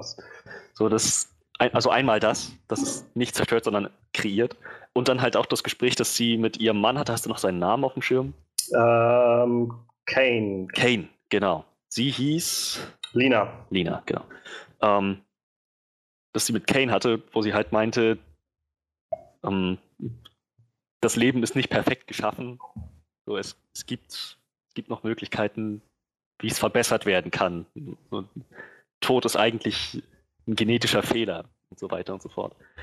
Ähm, das, das fand ich, das, das schwang halt sehr stark mit, dass dieses, dass das Leben halt so wie es jetzt hier ist, nicht vollendet und nicht vollkommen ist. Und dieses außerirdische, diese außerirdische Lebensform durchaus in der Lage ist, naja, ein bisschen Schwung in die Sache zu bringen. Nicht unbedingt zum Besseren, aber definitiv zu verändern? Das ist ja so eine, also so eine der großen Fragen, die ich so aus dem Ding mitnehme und die ich für mich noch nicht so ganz beantwortet habe, weil ich, also der Film meiner Meinung nach beantwortet das nicht. Ähm, meinst du denn, dieses, wenn wir dieses außerirdische Element, sage ich jetzt einfach mal, um es irgendwie unwertend zu formulieren. Ähm, meinst du, dass das handelt mit einer Intention oder? Also, Sie sagen ja selbst immer irgendwie, also die Leute, die irgendwie damit in Kontakt waren, also die, die, ähm, ich habe den Namen vergessen von der Anführerin dieser Psychologin der Gruppe, die halt zum Schluss sagt, so, was, was will es irgendwie, keine Ahnung, ich weiß es nicht. Vielleicht ist es einfach so. Ähm, irgendwie finde ich den Gedanken ganz, ganz spannend, dass das einfach so was, wie gesagt, wie, für mich schwingt da wieder dieses, dieses Krebsding irgendwie mit, so dieses, das, das ist halt für sich betrachtet nicht gut, nicht schlecht. Das ist halt einfach so. Es ist halt einfach nur eine Zellen, die sich immer und immer und immer wieder teilen, ohne dass da halt ähm, eine Intention hintersteht. So. Oder ja. ist das halt tatsächlich ein, wie du gerade schon meinst, so wie so ein außerirdisches Wesen, was vielleicht kommt und uns irgendwie einen besseren Weg zeigen will oder sowas? Also, einen besseren Weg finde ich, glaube ich, will es eher nicht zeigen, denn dazu ist alles viel zu chaotisch da drin passiert. Ähm, ich glaube aber auch nicht, dass es vollkommen ohne Intention handelt. Ich habe so eine eigene Vorstellung davon. Also wahrscheinlich bin ich nicht der Einzige, aber so mein, meine Interpretation wäre gewesen, dass dieses, diese Lebensform, dieser Schimmer ursprünglich halt blind gewesen ist, wie wirklich so ein Krebsgeschwür. Aber wir haben ja gesehen, dass es mit, mit Leben interagiert und Leben kopieren kann, Leben in sich aufnehmen kann, auch intelligentes, intelligente und komplexe Lebensform. Ich glaube, es ist möglich, dass, dieses, dass dieser Schimmer mit der Zeit tatsächlich ein Bewusstsein entwickelt hat, dann irgendwann planvoll angefangen hat, planvoll zu handeln. Was man ja auch irgendwie sehen konnte, so ein bisschen am Ende, als er als diese Lebensform die Selbstzerstörung umgesetzt hat. Das schien mir nicht komplett blind gewesen zu sein. Das habe ich tatsächlich, gerade diesen Moment fand ich, also der hat für mich so nochmal gespiegelt, ähm, gespiegelt, dass halt diese, dieses Wesen einfach sie imitiert hat, weil sie ja im Prinzip genau das gemacht hat. Sie hat die Granate genommen und die Granate gezündet und das Wesen hat eigentlich das nur imitiert und die Granate halt genommen und diese Selbstzerstörung dann durchgeführt. Ähm, so habe ich das interpretiert, sodass dass es halt diese Art und Weise war. Ähm, aber wo ich dir, wo ich dir zustimme, oder wo ich vielleicht eher bei dir wäre, ähm, mit dieser Interpretation, dass das Wesen irgendwie oder dass dieser Schimmer irgendwie so eine gewisse, so ein gewisses Eigendenken oder, oder Handeln oder so entwickelt, ähm, wäre tatsächlich, glaube ich, die ganz letzte Szene. Also wenn wir dann Lina und, und äh, Kane zusammen sehen, beziehungsweise das ist ja letztendlich dann nur Kanes Duplikat, was dann da ist. Ja, aber und, es ist, glaube ich, noch die Lina. Ne? Ja, ja, aber ist, ist sie das? Das ist halt eine Frage. Ne? Also das ist so eine der großen Fragen. Ich persönlich glaube auch eher, dass, sie's, dass das, sag ich mal, die, der Körper der Lina ist, die wir halt von Anfang an verfolgt haben. Ähm, gibt halt, also man könnte halt auch argumentieren, dass, dass das halt das Schimmerwesen ist, sozusagen diese Schimmerkopie, die halt einfach dadurch, dass sie da, dass das ja alles nur eine, eine Erzählung von ihr ist, einfach zum Schluss gesagt hat, ja gut, das Schimmerwesen ist gestorben, aber vielleicht war es halt auch nicht das Schimmerwesen. Glaube ich aber nicht. Ähm, aber wenn du dich erinnerst, der letzte Shot war ja einfach quasi, wie die beiden sich umarmt haben. Ja. Und wir die Augen quasi, also zum einen seine Augen gesehen haben, die diesen Regenbogenschimmer drin hatten und dann ihre Augen gesehen haben und die auch den Regenbogenschimmer drin hatten. Ja, allerdings würde ich das eher so interpretieren, dass sie, sie ist ja mit dem Wesen in Kontakt gekommen und infiziert. Das hat man ja auch in dem, ja. in dem unter dem Mikroskop gesehen, was mit ihren Zellen passiert. Hm. Ich, ich würde das eher als Indiz deuten, dass sie infiziert ist, nicht, dass sie tatsächlich die Kopie ist. Denn ich hatte den ja. Eindruck, dass die Kopie sich wirklich vernichtet hat. Definitiv, also da bin ich halt auch bei dir. Aber mein Punkt wäre jetzt, ähm, dass sie, also es ist halt auch so schön formuliert am Schluss, weil sie halt, sie fragt ihn ja, bist du mein Ehemann? Und dann sagt er so, ich glaube ich nicht. Glaube nicht. Und dann fragt er sie, bist du Lina? Und dann sagt sie aber nichts schon. darauf. Achso, sie sagt nichts? Sie sagt nichts. Sie steht sich dann bloß gegenüber und dann umarmen sie sich. Und äh, für mich, also ich interpretiere das jetzt so, dass das halt schon die quasi die Lina ist, die wir jetzt durch den ganzen Film begleitet haben, sie aber durch diese ganzen Ereignisse, die sie erlebt hat, diese ganzen Wandel, wie du schon gesagt hast, dieser Zellwandel, ähm, ich musste auch extra nochmal nachgucken, was dieses, dieses Tattoo bedeuten sollte, was ja auf ihrem Arm dann ja, im Prinzip da entstanden Acht, ist. Ja. ja, es war äh, ist im Prinzip ein Symbol von einer Schlange, die sich selbst in den Schwanz ja, genau. beißt, also Selbstzerstörung wieder. Ähm, und mein, meine Interpretation des Ganzen wäre jetzt halt, dass wir auf der einen Seite haben wir den, den das Duplikat von Kane, was ich auch übrigens ziemlich cooler Twist fand, dass das auf einmal ein Duplikat das, war. Also, ja, das war ein guter Twist, ja. Habe ich überhaupt nicht vorher gesehen. Ähm, das zum einen, also das ist so, sag ich mal, das, äh, der, der direkte Nachfahre des Schimmers sozusagen. Und auf der anderen Seite haben wir Lina, die quasi Nachfahre, sag ich mal, des, des natürlichen Lebens hier ist und durch den Schimmer geändert wurde. Und beide letztendlich so weit geändert wurden, dass sie auf einer auf derselben Ebene gelandet sind. So beide sind halt letztendlich da, irgendwie gesund, können ohne den Schimmer bestehen, sind aber trotzdem irgendwie die, die Produkte des Schimmers irgendwie, sind nicht mehr sie selbst. Die, äh, die Psychologin sagt das nachher auch irgendwo einmal in dem Film, wo sie sagt, wo sie meint, ich gehe jetzt los zum Leuchtturm. Ähm, wenn ich noch länger warte, werde ich nicht mehr die Person sein, die, ich, die losgegangen ist, wenn ich, wenn ich da ankomme oder sowas. Und ja. ich will, dass diese Person es zu Ende bringt. Ähm, und mein Verständnis, und das kommt wieder mit dieser, mit dieser äh, Krebsgeschichte irgendwie so ein bisschen da rein, weil sie halt noch am Anfang auch immer wieder das so aufbringen, dass dieses, ähm, dass es davon lebt, dass halt immer Zellen sich teilen, Zellen sich teilen und so weiter und diese neuen Zellen irgendwann die alten halt, also das, das Bestehende kaputt machen. Und meine Interpretation wäre jetzt halt, dass sowohl Lina, die halt durch das Ganze verändert wurde, als halt auch das Duplikat von Kane, dass die beide sozusagen das das Neue sind. Also beide auf ihre eigene Art und Weise verändert wurden, sind mhm. aber auf denselben Stand gekommen und beide sind sozusagen das Neue, was jetzt das Alte sozusagen vernichten wird. Vernichten? Naja, Annihilation, ne? also verdrängen wird jedenfalls. Also jetzt vielleicht nicht vernichten im Sinne von losziehen und irgendwie die Ap äh, Apokalypse lostreten oder sowas, aber einfach auf Dauer irgendwie verdrängen wird. So als das, das, das neue Element, einfach nur was, sag ich mal, der, der Film als äh, mir so als Thematik irgendwie so einen Ausblick gibt. Ich könnte jetzt nicht sagen, was passiert, ob die jetzt losrennen und irgendwie sagen, wir müssen alle Menschen umbringen oder ob die andere Menschen auch in Schimmerwesen verwandeln oder irgendwas. Keine Ahnung. Ja, ja. Nur das wäre so meine, mein Mitnehmen daraus. Aber wie gesagt, ist auch so vage alles, weil ich halt, also der Film bietet halt so viele Interpretationsmöglichkeiten, weil es halt kaum konkrete Antworten gibt. Das, also, wie gesagt, gerade diese Thematik von Selbstzerstörung und halt, dass Selbstzerstörung irgendwo im Leben, so im genetischen Code ja. verankert ist. Fand ich interessant, allerdings dann aber auch halt sehr debattierbar. Denn letzten Endes basiert Evolution darauf, dass Genmasse stirbt und erneuert wird. So, das ohne, ohne Tod, ohne ein Ende, gibt es halt auch nicht wirklich einen Fortschritt. Siehe Beispiel unsterbliche Quallen. Schön und gut, dass die unsterblich sind, aber das sind so ziemlich die simpelsten Lebensformen, die man sich vorstellen kann. Das, das heißt also, diese Selbstzerstörung, also im, im Sinne von hm. Tod einerseits und dann halt das andere noch die psychologische Selbstzerstörung bei Menschen, das ist, glaube ich, nochmal was anderes. Aber diese Selbstzerstörung prinzipiell ist an sich nichts Schlechtes oder kein Fehler von Gott, wie sie es im Film gesagt haben. Das, ich zumindest glaube das nicht.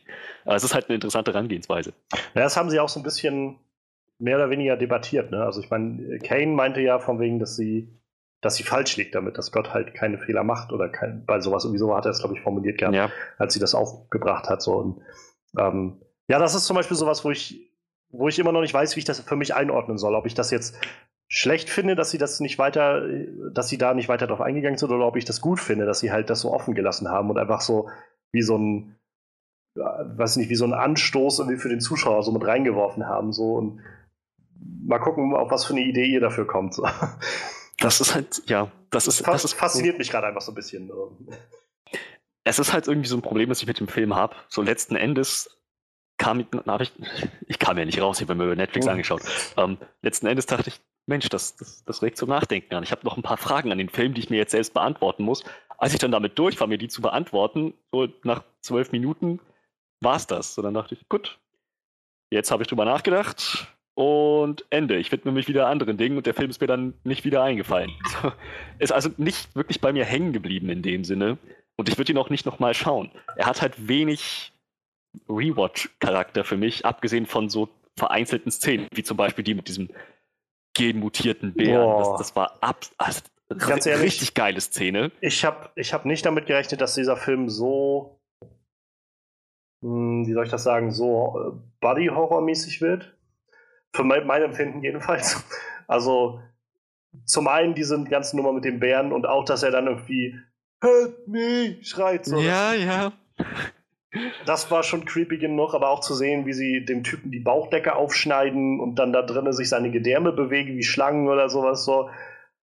aber auch generell, der war ziemlich krass in seiner Darstellung, auch zu sehen, wie diese, wie die eine da von den Bären das halbe Gesicht zerdrückt bekommt. So, das sind alles Dinge, wenn ich da nicht darauf vorbereitet bin, dann, dann macht mich das schon ziemlich fertig irgendwie. Oder nimmt mich das ziemlich mit, sag ich mal. Ja, also vorbereitet war ich darauf auch nicht, aber ich war froh, dass es die Szene gab. Das ist definitiv also. Unter anderem die einzige Szene, also vielleicht eine der einzigen Szenen, die ich mir wirklich auch nochmal gern, die ich mir auch immer wieder gerne anschaue. ähm, es, ich, ich, weiß nicht, es war so, sie haben es ja auch im Nachhinein nochmal besprochen. Der, der, Moment, in dem sie gestorben ist, dann wurde sie Teil dessen, was sie getötet hat. Das ist wirklich unheimlich, naja, gruselige Vorstellung. Ja. Also ich, ich mochte halt, also generell, ich, ich, ich glaube, was mich einfach so daran erhält an diesem Film und, und warum der mich auch irgendwie noch weiter beschäftigt, ist, weil ich das Gefühl habe, dass es eine unglaublich originelle Idee dahinter steht. So dieser, ähm, dieser Gedanke, mit, dass sich da alles so verändert und wie Sie schon äh, auch nochmal gesagt hatten, irgendwie mit diesem Schimmer, dass der wie so ein Prisma funktioniert, aber halt nicht nur auf Licht, sondern auf alles irgendwie. Ja. Das fand ich war unglaublich clever. Also ich dachte, auf so, eigentlich ist es eine, eine total einfache Idee, wenn man so darüber nachdenkt, aber darauf erstmal zu kommen, Respekt so. Und ja, ich glaube, dass diese Prämisse hinter all dem und so, das ist das, was mich gerade noch so ein bisschen daran hält und beschäftigt, aber es ist halt, es ist halt so ein bisschen ärgerlich auf der einen Seite, dass es halt so offen alles ist und so wenig konkrete Antworten gibt. Und ähm, ich glaube, ich kann halt auch, könnte auch niemandem übel nehmen, wenn er sagt, nee, das ist totaler Scheiße. So, so genau sowas äh, hasse ich irgendwie. Und ähm, kann, könnte ich super verstehen.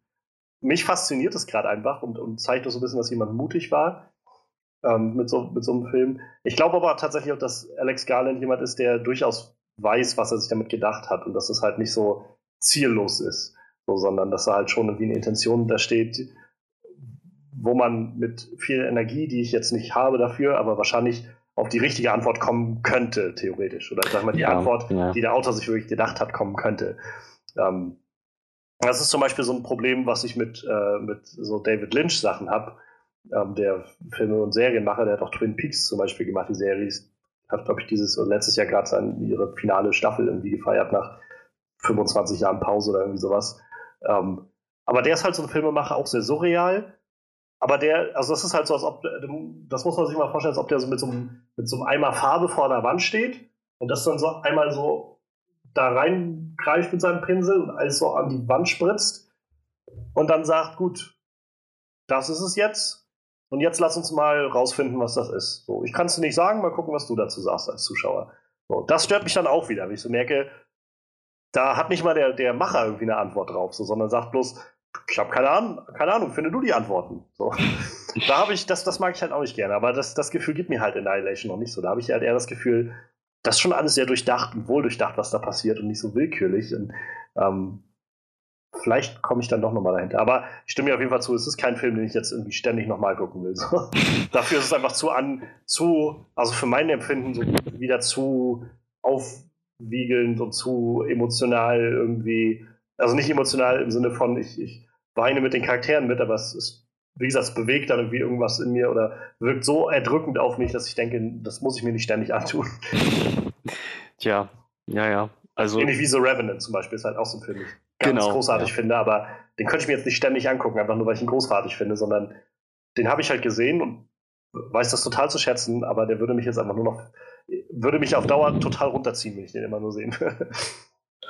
Ja, das, das auf jeden Fall. Also ich, der Film funktioniert auch, glaube ich, viel mehr Annihilation meine ich jetzt, mhm. wie so eine, weiß nicht, wie so ein philosophisch-impressionistisches Gemälde, irgendwie so, so ein Ausschnitt ja. von Ereignissen und dann, dann sieht sie irgendwie zu. ja, definitiv. Also der, es gibt ja auch kaum, sag ich mal, kaum eine, eine andere Handlung als das, was man da irgendwie, man, man, verfolgt ja einfach nur einmal, wie die da quasi durchgehen und so. Und so sehen, was den irgendwie antrifft oder so. Es gibt ja keinen, keinen größeren, tieferen Handlungsplan oder sowas. Jedenfalls nicht, nichts, was jetzt irgendwie ersichtlich wäre. So, das ist noch irgendwie, ich glaube, im Buch kommt das wohl noch weiter heraus. Also ich habe es noch nicht gelesen, aber ich habe es jetzt im Schrank stehen. Da spielt wohl noch diese, diese Southern Reach Organisation, spielt wohl noch eine viel größere Rolle die halt vieles da lenkt, was da passiert. Und ähm, zum Beispiel im Buch ist es wohl so, diese, im Film war es jetzt doch, als sie da angekommen sind, in, oder sie sind dann reingegangen in diese Area und dann war das nächste, was man irgendwie gesehen hat, wie, ähm, wie Lina aus ihrem Zelt gekommen ist und irgendwie meinte, ich kann mich nicht erinnern, dass wir irgendwie Zelte aufgebaut haben oder sowas und die alle halt keine Erinnerung daran hatten, was passiert ist.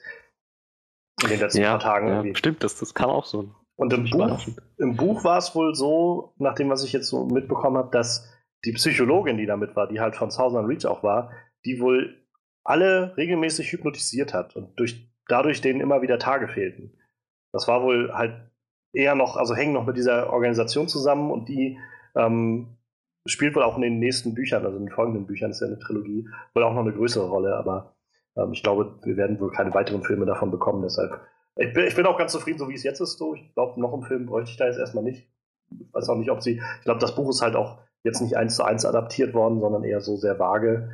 Ähm, aber so oder so ist es Film, wo ich wieder so denke, schön, dass es überhaupt noch Leute gibt, die sich sowas trauen.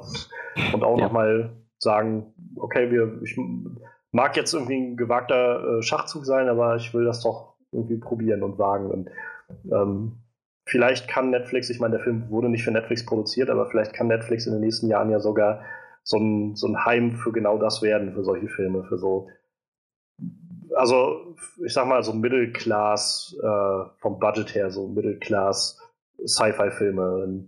Also in den letzten Jahren gab es im Kino eigentlich immer nur so die, entweder so die Ex Machinas, die dir irgendwie bloß so 2 Millionen Dollar oder sowas kosten, die halt schön billig sind und die meistens, sag ich mal, sehr, sehr philosophisch oder intellektuell sind und auch nicht so viel Geld einspielen. Oder du hast dann irgendwie sowas, wo für Sci-Fi dann 150 Millionen Dollar ausgegeben wird oder sowas.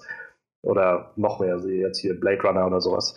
Aber so das Mittelfeld, so die, die dazwischen irgendwo waren, wo das alles ein bisschen teurer war, aber halt auch nicht zu teuer, gab es irgendwie im Kino nicht mehr. Und vielleicht kann Netflix da jetzt das, das Heim für werden für solche Stimmt, Sachen. ja. Ähm, denn ich meine, also unsere Meinung zu Cloverfield äh, Paradox ist bekannt so, aber das ist, sag ich mal, vom, von der Machart her oder vom, von der Vermarktung her vielleicht ein Schritt in die richtige Richtung. Also sagen, genau solche Filme, in Anführungszeichen solche Filme vom Budget her eben, wollen wir hier haben. So nicht die ganz großen Blockbuster oder die ganz kleinen Sachen, sondern halt so das, was dazwischen liegt. Ein bisschen mehr Arbeit steckt da drin, ein bisschen mehr, mehr Sachen, also auch irgendwie diese Raumstation, so, es wird nicht billig gewesen sein, das alles zu aufzubauen und zu machen und so weiter. Ähm, aber genau da, das können wir wie anbieten, so diese Filme da, hier, denen ein Heim zu geben. Und vielleicht kann es das werden. Mal. Ja, dann würde ich sagen, sonst erstmal soweit dazu. Ähm, wie gesagt, der Film hat auf jeden Fall viel, worüber man nachdenken kann. Und ich würde auch gerne wissen, was unsere Zuhörer davon halten. Also kommentiert auch bitte, bitte gerne, was ihr von Annihilation haltet, was ihr für, für Deutungen und Interpretationen des Ganzen habt oder wie ihr das vielleicht auch, also unsere Deutungen oder Interpretationen vielleicht äh, seht, ähm, ob man daran was modifizieren kann oder so. Ich bin auf jeden Fall super gespannt darauf. So, und jetzt mit all dem weg, lass uns noch über unsere große Review reden, die wir heute anstehen haben, denn wir wollen noch über Pacific Rim Uprising reden.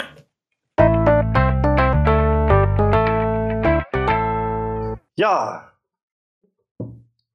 der neue Film im Pacific Rim Franchise oder sag ich mal der neue Film, der jetzt das Pacific Rim, Rim Franchise tatsächlich lostritt oder lostreten will, ist nicht mehr von Guillermo del Toro, der den ersten Film gemacht hat. Ich glaube, del Toro hat bloß noch Regie geführt. Er hat nur noch, noch produziert. 2013 kam der erste übrigens raus. Ich habe nochmal nachgeguckt. Und der neue wurde von Stephen S. D. Knight äh, gemacht. Der Mann, der hinter Serien stand wie Spartacus oder Daredevil Staffel 1. Ja. Und wir waren drinne. Wir hatten sehr unterschiedliche Erwartungen daran, glaube ich. Und ja, lass uns doch mal gucken, was der Film dann letztendlich abgeliefert hat. Ich fange erstmal an, also meine Erwartungen waren halt nicht sehr hoch. So, ich glaube, das ist jedem, der den Podcast jetzt schon mal öfters gehört hat, nichts, nichts Neues mehr. So, ich ähm, habe äh, hab mich hab immer wieder mal ge gesagt, dass mich das irgendwie nicht so begeistert hat von den Trailern her und für mich eine sehr Transformers-mäßige Ausstrahlung hatte. So.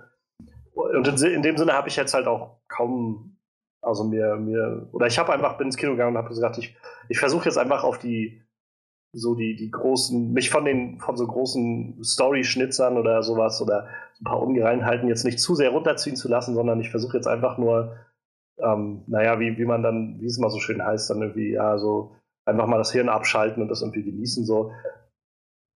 Ich hatte es halt letztes Jahr bei Kong Skull Island, wo ich irgendwie reingegangen, meine Erwartungen doch sehr hoch waren und ich irgendwie dann so ein bisschen, enttäuscht war, weil jenseits dieser Action nicht viel passiert war. Und irgendwie hat mich das halt nicht so mitgenommen. Und ich hatte jetzt so gedacht, na gut, ich sehe die Gefahr, dass das wieder passieren könnte. Ähm, aber wenn ich jetzt vielleicht einfach mich darauf einstelle, dann geht das nachher. Ähm, ich, den ersten Pacific Rim habe ich irgendwann mal auf Netflix gesehen, habe ich nicht im Kino damals mit, mitgenommen und fand den ganz okay. So, ich fand, der hatte halt eine interessante Prämisse dahinter und halt einen sehr, sehr eigenen Style, so wie Guillermo del Toro das irgendwie meistens macht. Ähm, aber die Charaktere fand ich damals auch nicht so prickelnd so. Also der Charlie Hannems Charakter, glaube ich, der hatte den Hauptcharakter da gespielt, mhm. war irgendwie sehr blass.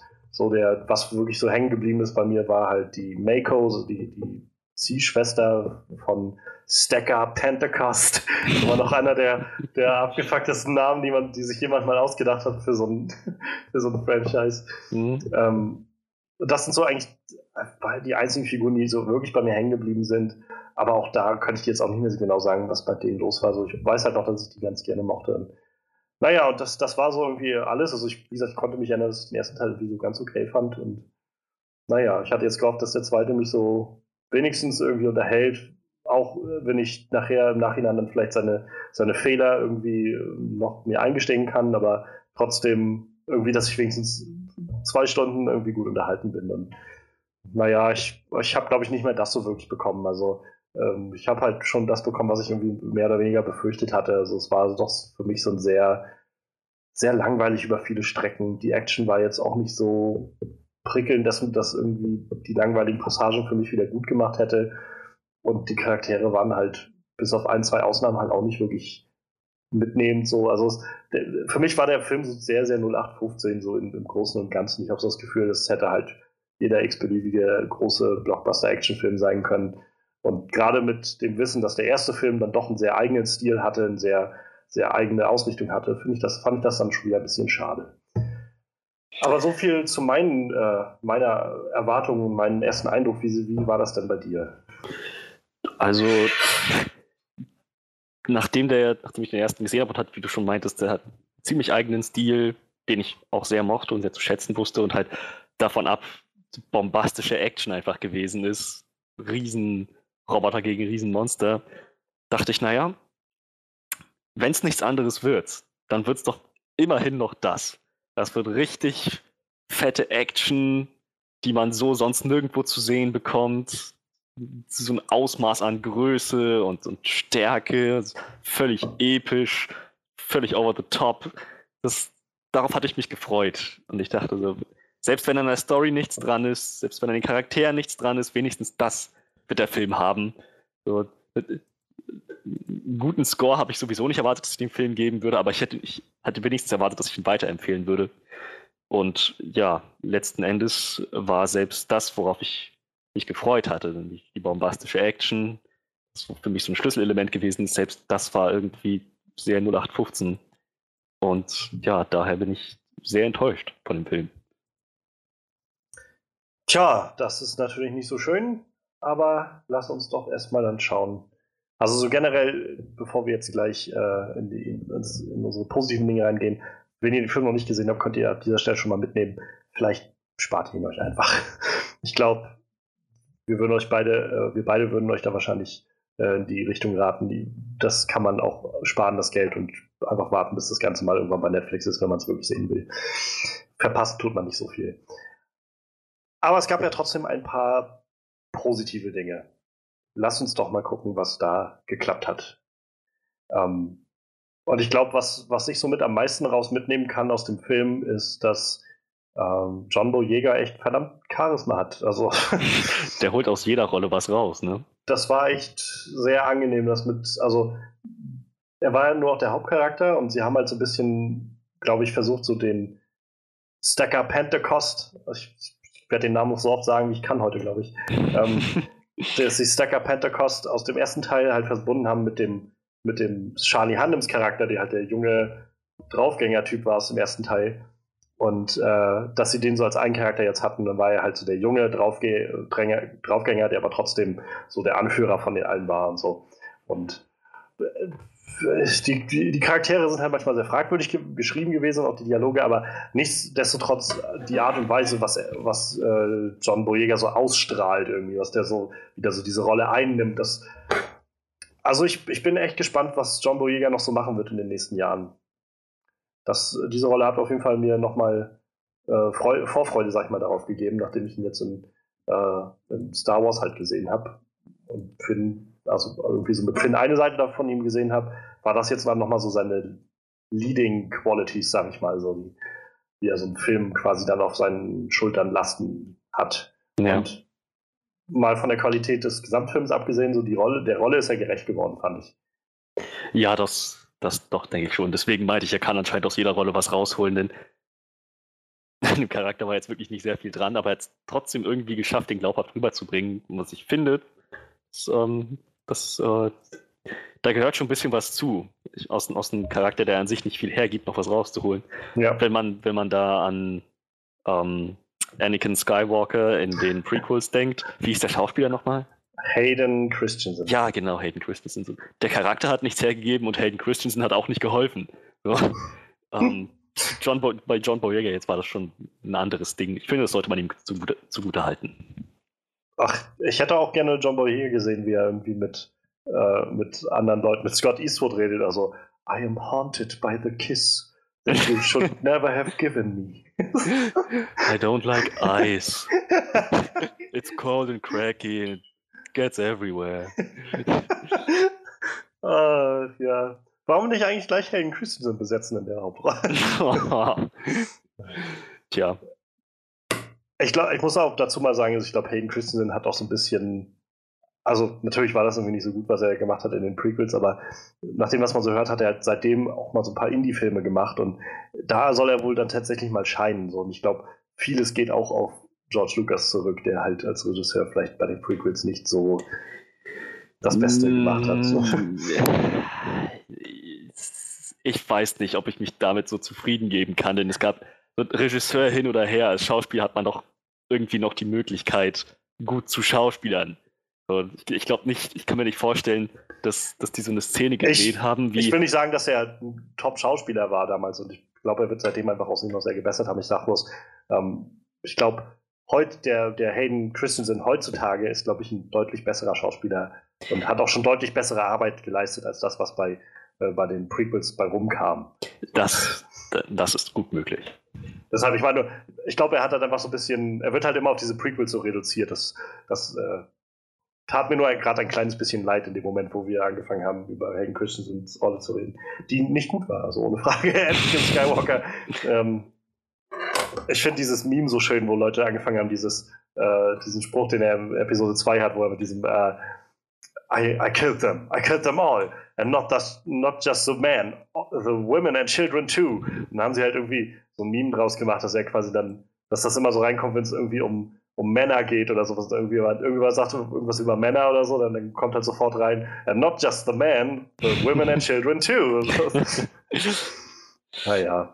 Aber davon ab, also ich schweife es ein bisschen ab hier, ähm, also John Boyega, auch Star Wars äh, Schauspieler, deutlich, deutlich besser. ja, das, ja, das, das denke ich auch. Ich denke, man kann auch in dem Atemzug noch seine Kollegen erwähnen, so die, die kleine äh, Kaylee Spaney heißt die. Spaney, irgendwie so heißt die Schauspielerin.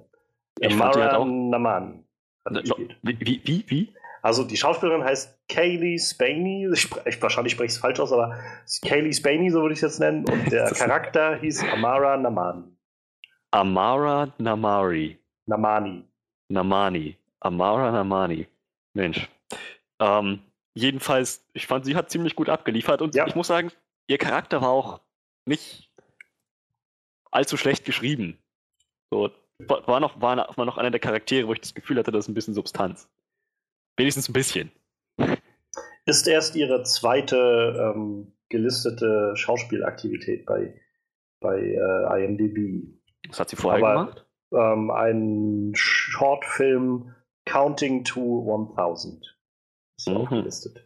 Sagt mir gar nichts. Und nee, mir auch nicht. Und ansonsten stehen aber halt neben jetzt Pacific Rim Uprising bei IMDb noch vier andere Filme aus, also an, aufgelistet, die jetzt dieses Jahr alle rauskommen sollen noch. Mal schauen, was das wird. Ähm, aber ja, also ich stimme dir zu, ich fand die halt auch. Echt, das ist so schade. Ich hatte halt so Momente, wo ich einfach, wo ich gerne mehr von, von ihr und John Boyega zusammen gesehen hätte. Bloß halt nicht mit diesem dummen Dialog, den sie hatten, weil die eigentlich, eigentlich so gut miteinander harmoniert haben, auch hatte ich das Gefühl. Ja. Aber, aber da mussten sie halt immer so dummen Scheiß labern die ganze Zeit. So, das hat mich am Anfang, als sie dann beide im Knast saßen zusammen, äh, hat mich das schon so ein bisschen genervt, wo ich gedacht habe, eigentlich könnten die beiden gerade richtig eine super Szene hinlegen, wenn die halt, also die holen schon alles raus irgendwie, aber wenn du dann immer auf so einen so einen Dialog da oder dann noch so schlechte Gags irgendwie zurückgeworfen wirst, dann, Mhm. dann tut das dem ganzen, dem Gespräch halt nicht so, nicht so gut. Aber ja, ansonsten, die hat halt schon auch noch rausgeholt, was so ging. Und immer wieder, gerade so bei, bei jungen Schauspielern, so bei, bei Kind, mehr oder weniger Kinderschauspielern, ähm, denke ich dann halt auch immer wieder so. Das ist dann, glaube ich, nochmal was anderes, wenn du noch mal in so einem großen Set landest und dich da durchsetzen musst und so. Und dafür, also wie gesagt, Respekt hat sie, hat sie gut gemacht. Definitiv. Und äh, bei, also wen ich auch tatsächlich ziemlich äh, gerne gesehen habe in dem Ganzen, war ähm, irgendwann, also er hatte nicht viele Momente, aber ähm, der Schauspieler ist Bern Gorman und er war der, der äh, eine der beiden Wissenschaftler, der nicht Verrückte, sondern der mit seinem Krückstock. Ähm, den fand ich deutlich, also mag auch daran gelingen, dass Charlie Day einfach so völlig überdreht war, aber ähm, den fand ich halt einfach, äh, das hat, ich hatte irgendwie mal Spaß, wenn er da zu sehen war. Echt? Und er hat mich, also er hat mich irgendwie mehr mitgenommen als Charlie Day auf jeden Fall. Ich fand die beide völlig lächerlich. Aber in, in gleichem Maße lächerlich. Ich weiß, dass dieser, wie heißt der Schauspieler noch gleich? Bern Gorman. Burn? Wie, wie brennen? Wie Bern, ja. Wow, Burn Gorman. Ähm, ich weiß, dass der mehr drauf hat. Man hat ihn schon in Game of Thrones gesehen und ähm, ich, ich zumindest habe ihn in Game of Thrones gesehen. Also wir beide Game of wahrscheinlich. Dabei? Wie bitte? Tatsächlich da. Ja, Karl er Tanner. war, er war dieser, dieser, dieser Meuchelmörder aus Flohloch, aus Flea Bottom, Ah. der später doch sein, sein Dolch gegen Schwertduell mit John hatte. Einer der Verräter von Mormont. Ja, ich meine mich zu erinnern, ja. Ich habe schon lange nicht mehr ge- gesehen, aber ja. Der war dabei, das hat er halt ziemlich gut gespielt. Das war eine ganz andere Leistung als dieses, dieser Film. Ich fand den, ich, ich fand den einfach furchtbar. Er war richtig schlecht geschrieben und vielleicht war er schon wirklich so schlecht geschrieben, dass er auch dann nichts mehr rausholen konnte. Was der von sich gegeben hat, wie der sich verhalten hat. Ich hatte so ein bisschen Lex Luthor Flashbacks von Batman wie Superman. Bloß halt noch um, keine Ahnung, das Dreifache schlimmer. Ich weiß nicht, also, äh, wie gesagt, vielleicht mag es daran liegen, dass ich einfach direkt immer Charlie Day daneben gesehen habe und der mich einfach nochmal, also ich fand den deutlich schlimmer und deutlich nerviger, so insgesamt. Ähm, wodurch ich halt, glaube ich, noch mehr das Gefühl hatte, irgendwie, dass den, den ähm, Charakter, den er gespielt hat, äh, ich gucke, wie heißt der jetzt gerade, Herman Gottlieb, ähm, dass der halt im, in einem angemesseneren Rahmen irgendwie oder Maße äh, einfach seinen, so diesen Comic Relief irgendwie dargestellt hat. Ähm, ich, keine Ahnung, wie gesagt, mag einfach daran gelegen haben, dass Charlie Day daneben war. Ich hatte jedenfalls, wenn er dann aufgetaucht war, eigentlich hatte ich immer gedacht, so gut, das, so und Charlie Day nicht dabei war auf, auf der, in der Szene, hatte ich so das Gefühl irgendwie, okay, das ist, der, oh, eigentlich finde ich den ganz okay, so den, den, den Schauspieler. Hat übrigens auch bei The Dark Knight Rises mitgespielt. Stimmt, natürlich, ja, auch da. Striver, keine Ahnung mehr, wer das ist. Äh, das war der, der, soll ich dir sagen? Kannst du machen, also ich habe den Film schon mal gesehen. Das, das ist der, der, ähm, der Assistent von dem Typen, der Bane seine ganzen Ah, ja, Männer gegeben hat, so der gesagt hat, gehen Sie raus, gehen Sie vor die Tür Ja, und dann halt sein grad. Boss den Hals umgedreht hat. Ja, Er war's. hat auch nochmal ein Bild angemacht. Stimmt. Ja, der hat ein sehr, der hat eigentlich so ein, so ein, so ein Mhm, Bösewicht-Gesicht. ja, ja. Ach ja, Ja, Burn, der gute Burn. Burn Gorman. Ich habe schon bei den Credits habe ich mich gewundert, Mann, das ist ein ziemlich einprägsamer Name. Allerdings könnte man das auch als Aufforderung sehen. oh Gott, wer, wie oft er das schon gehört haben muss. Ich denke auch. In der Schule und überall. Should I burn you now, Gorman? Mhm, mhm, you done? Ach, ja. ja, aber davon ab wird es dann aber auch bei mir, also für mich dann auch schon knapp mit Charakteren, die ich irgendwie gerne gesehen hätte auf der Leinwand. Also. Mm, Ja, Ich mochte die halt von Mako noch, aber die war halt auch nur so kurz da. ja die, hat, die, war, die waren ja sehr, sehr kurz dabei. Rinku Kikuchi. Und also ich mag die Schauspieler, also ich mochte die Schauspieler halt in Pacific Rim sehr gerne, ähm, Ja. was sie da gemacht hat.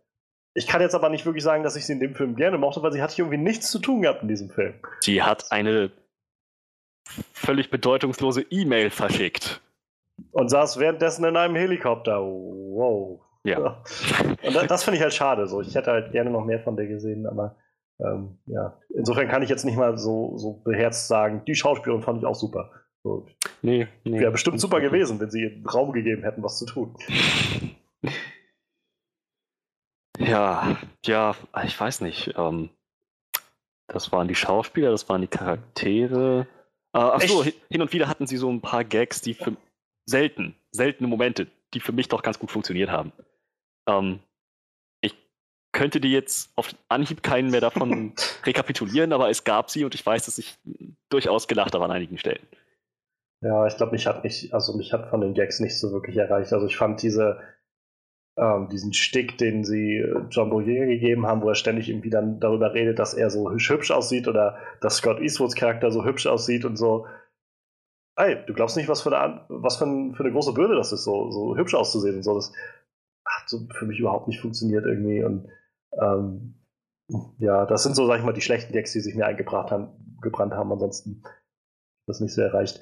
Ähm, ich habe halt noch gemerkt, ähm, am Anfang ähm, dachte ich halt noch so, wo ich so gedacht habe, gut, jetzt lässt du erstmal so deine Bedenken ein bisschen beiseite, so deine, vielleicht auch die Logiklücken, die sich gerade alle schon auftun oder so, ähm, mit, mit dem kleinen Mädchen, was irgendwie sich einen eigenen Jäger baut, was ich immer nicht verstehe, wie das geht. Aber da dachte ich halt noch so, als diese, diese Verfolgungsjagd am Anfang war mit, mit diesem Riesen, also mit dem Jäger und ihrem kleinen Rollding da, wo ich gedacht habe, das ist irgendwie ziemlich weit weg von dem, was ich mir eigentlich von Pacific Rim vorstelle. Aber naja, es, es könnte schlimmer sein. So, so okay. Kein gutes Ähm, Zeichen, wenn man bei dem Film denkt, es könnte schlimmer sein. Ja, na, wie gesagt, da habe ich halt noch so gedacht, vielleicht ist es auch einfach nur noch meine, meine viel zu negative Einstellung. Vielleicht kann ich das jetzt gleich noch ablegen oder mich darauf einstellen und dann wird es besser oder so. ähm, aber ich fand halt, also tatsächlich so von den Sachen, die ich da gesehen habe, ähm, fand ich das noch in Anführungszeichen mit am besten. So. Nee, auch nicht wirklich gut, aber so mit am, am interessantesten. Vielleicht auch, weil ich davor nicht schon wieder noch äh, 40 Minuten nur langweiliges Gesabbel gehört habe und, und eine schwachsinnige Story, sondern irgendwie das sofort damit losging oder so. Aber naja, ich weiß nicht. Aber es war dann zum, also zum Beispiel, was wir jetzt schon mal gesagt hatten, der erste Film hatte so diesen ganz eigenen Ton und diese, diesen ganz eigenen, ähm, diese ganz eigene Ernsthaftigkeit irgendwie dieser Situation, wirklich zu zeigen, was für ein, was für ein Katastrophenpotenzial das alles hat und wie irgendwie die ganzen Nationen der Welt dann auf einmal miteinander umgehen und so. Das fand ich, fand ich halt super interessant im ersten Film. Und äh, nicht nur, also der zweite Film, jetzt war schon aus den Trailern zu sehen, dass der halt deutlich heller ist, so deutlich Ja. mehr so, so eine, sag ich mal, positivere Energie damit versprüht. Ähm, und naja, mu- kann funktionieren, so wenn man das Ganze vielleicht ein bisschen anders jetzt so soft rebootet und ein bisschen anders macht.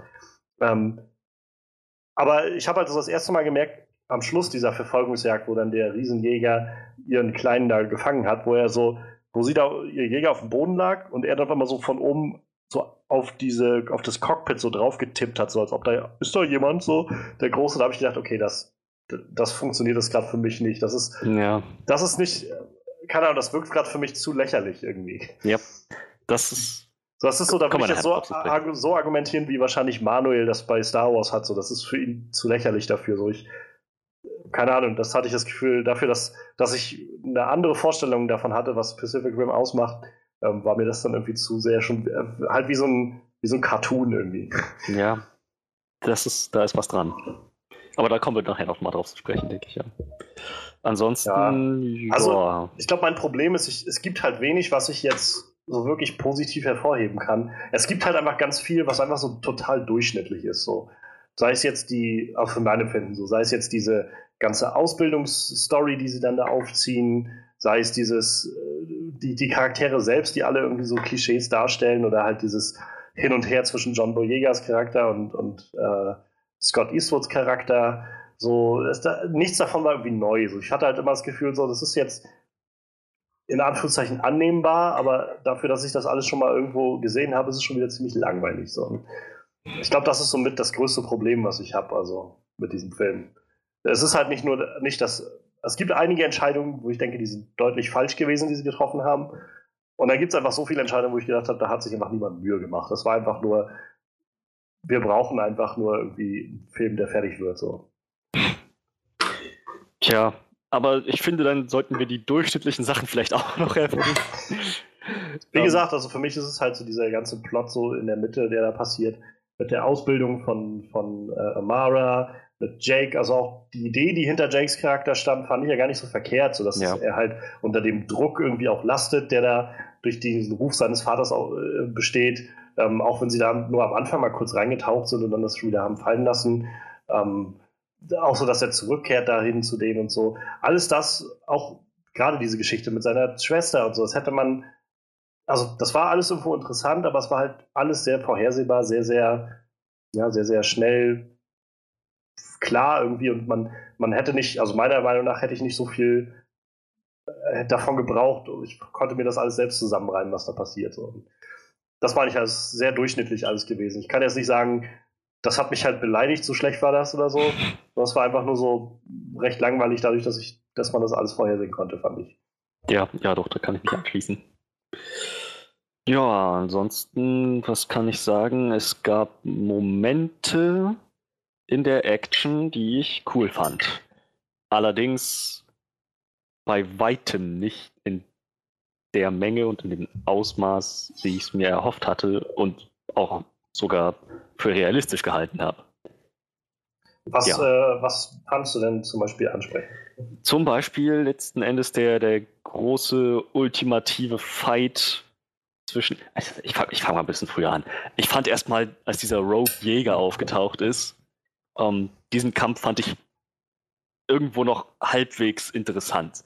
Es waren Zivilisten drumherum, es war noch irgendwie diese Thematik von, ähm, sollte es Drohnen geben, ja oder nein? Ist das jetzt eine Drohne? Wo kommt der her? Und so weiter und so fort. Ähm, das, das fand ich, da stand schon einiges irgendwie auf dem Spiel. Jetzt halt noch, dass das gerade diese ähm, politische Versammlung irgendwie noch gewesen ist, gerade zu dem Thema Jäger. Das fand ich noch irgendwie halbwegs interessant. Und naja, dann halt der, der Endkampf zwischen den drei Kaijus und vier Jägern. Waren vier, ne? Ich glaube, ja. Ja, drei Kaijus und vier Jägern. Dann die Kaijus, die sich zusammengeschlossen haben zu einem großen, das dann noch ordentlich ähm, Sachen kaputt gemacht hat. Und naja, halt dann ähm, die, die Idee, den, den Jäger als, als das weniger Bombe zu benutzen, um das Kaiju, dieses Riesen-Kaiju zu vernichten. So, das, das fand ich noch irgendwie, das fand ich doch ziemlich cool. So, dann ich, das, waren, das waren Sequenzen im Film, wo ich gemerkt habe, so, ich langweile mich gerade überhaupt nicht. Das ist, das ist cool. So, jetzt, das, das sind Momente, für die ich noch bezahlen würde, um ins Kino zu gehen. Das, ja, das, ja. Ja, also ich weiß halt, also gerade am Schluss, da war ich dann halt schon zu weit raus. So, das war für mich dann halt schon zu weit. Der Film hat mich da schon zu weit wieder im Vorfeld rausgestoßen, dass ich jetzt nicht mehr nochmal einsteigen konnte, um zu sagen, na gut, jetzt, jetzt konzentriere ich mich einfach nur darauf, dass hier gerade irgendwie äh, große Dinge passieren. So. Ähm, das mit dem Rogue Jäger war irgendwie ganz interessant, fand ich. Ähm, da da ging es mir halt nur auf den Sack, dass sie das dann nicht mehr weiter irgendwie mal aufgeklärt haben, so was dann so, oder das, das wirkte alles so schnell. Es wirkte einfach nur so von einer Actionsequenz dann zur nächsten. Und ähm, da, dazwischen hätte ich halt gerne noch ein bisschen mehr gehabt von, äh, von, von, weiß ich, so Aufklärung dahinter oder sowas. Oder ein bisschen mehr, vielleicht auch die Motivation hinter diesem Angriff und sowas alles nochmal auszuloten. Also es wirkte halt einfach alles sehr, sehr zerrissen so. Und das, das sind immer die Sachen, die mir dann halt so die Freude, sag ich mal, an, an solchen äh, Actionsequenzen dann doch kaputt machen, wo ich halt dann auch, glaube ich, nicht, zu, nicht so sehr das, das irgendwie ausklammern kann. Hm. Leider vielleicht. also ich konnte es halt ganz gut, weil ich von Anfang an einfach nichts anderes von dem Film erwartet habe, so ziemlich. Aber ich habe halt auch gedacht, also das sind wieder so diese Sachen, wo ich dann auch zum einen denke so, gut, vielleicht sollst du da jetzt einfach nicht drauf achten, damit du das genießen kannst, aber dann denke ich wieder so, aber scheinbar hat bei dem bei den Machern niemand dran gedacht. So, das ist dann, wenn sie, wenn, wenn der äh, Gypsy Danger 2 oder was das ist, Avenger, dann da sein, ja. sein, äh, sein, sein Laser-Dingens da anmacht, seinen Lasermagneten oder was das ist und so einfach alles, was so unten an Autos und so steht, so in seinen Laser zieht, um dann damit so einen Autoball fertig zu machen und zu werfen, dann, also es wird nicht einmal thematisiert, aber ich frage mich dann halt so, wie sind die jetzt auf Nummer sicher gegangen, dass niemand in diesen Autos saß? Dass niemand dann in der Nähe gerade stand, der da irgendwie mit reingesaugt wurde oder sowas. So. Ich habe halt das Gefühl gehabt, das wurde immer alles. Das sind so die Dinge, wo ich das Gefühl habe, naja, irgendwie hätte man sich da vielleicht ein bisschen mehr Gedanken drum machen können. so, wenigstens irgendwie sich, sich so am Rande irgendwie, also im letzten Kampf haben sie dann noch gesagt, ja gut, die ganze Stadt ist jetzt evakuiert. Das ist schon fragwürdig, aber okay. Okay, dann haben sie wenigstens geda daran gedacht, nochmal was einzubauen. So. Ähm, so war es jetzt irgendwie so ein, ja, Hauptsache, guckt mal lieber, wie groß da alles gerade Krachbumm macht. So. Ja, naja. Mein letzten, sie haben so viel mit Hologramm gearbeitet. Ich glaube, so ein einfacher Shot von, von, einem Holo, von einer holographischen Analyse der Autos, die gerade angesagt werden, dass die unbemannt sind, hätte schon irgendwie gereicht. Ja. Aber ja. Irgendwie sowas halt, ja.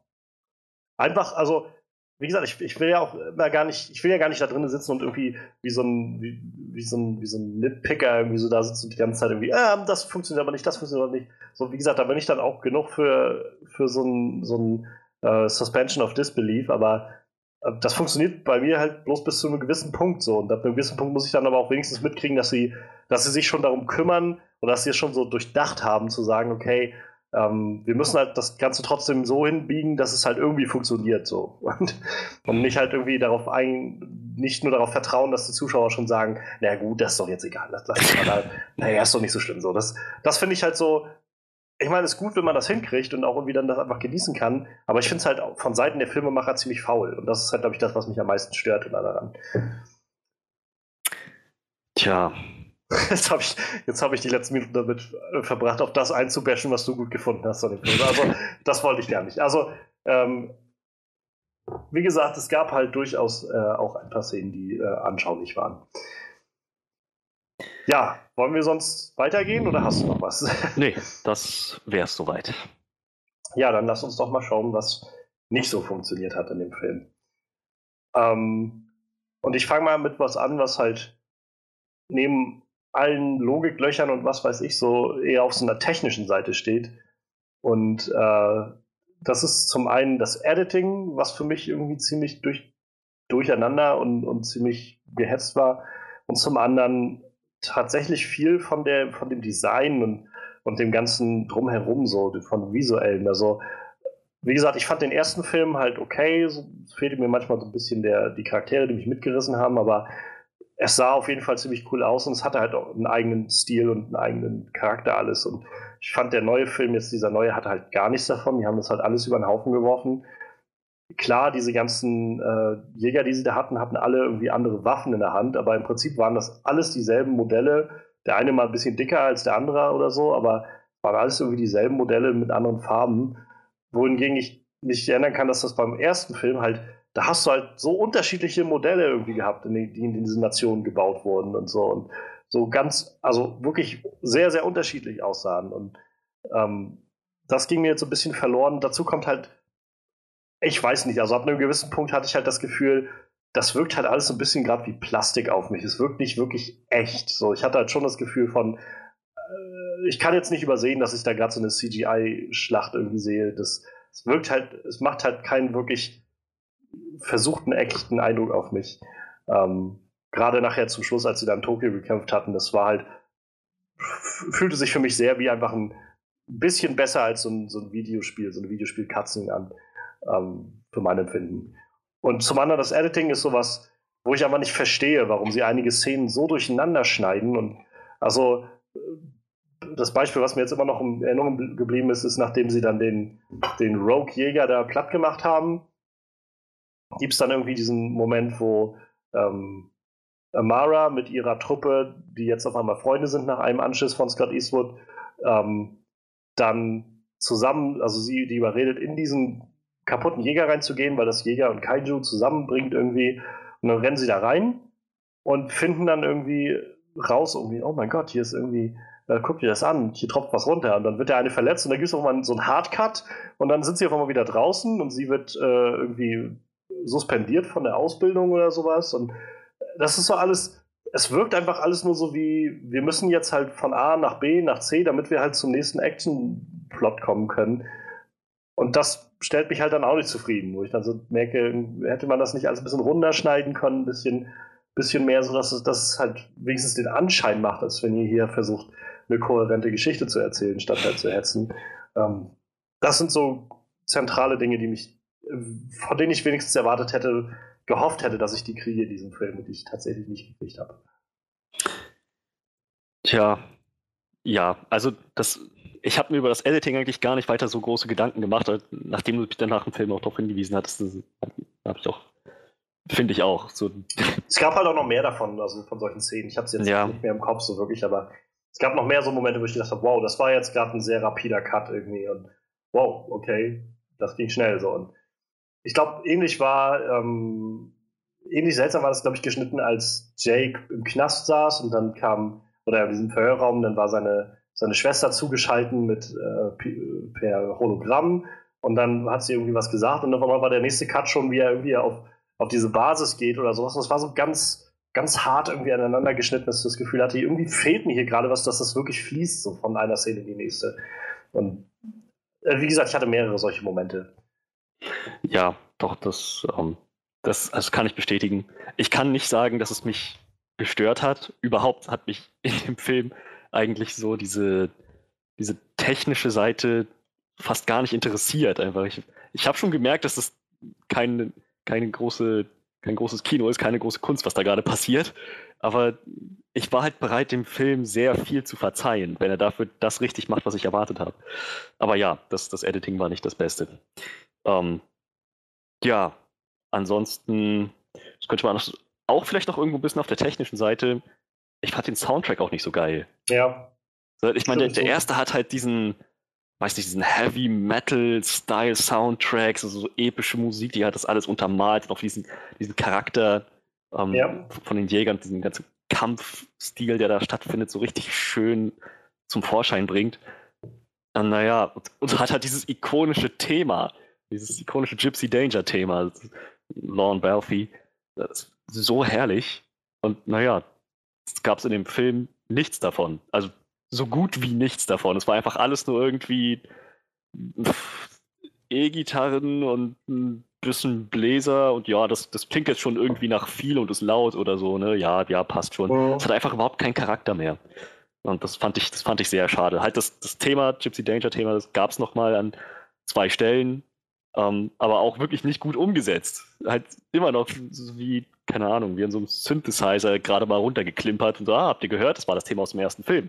Aber findet ihr gut, ne? Ja, weiter. Jetzt machen wir weiter. Das ist, fand ich echt schade.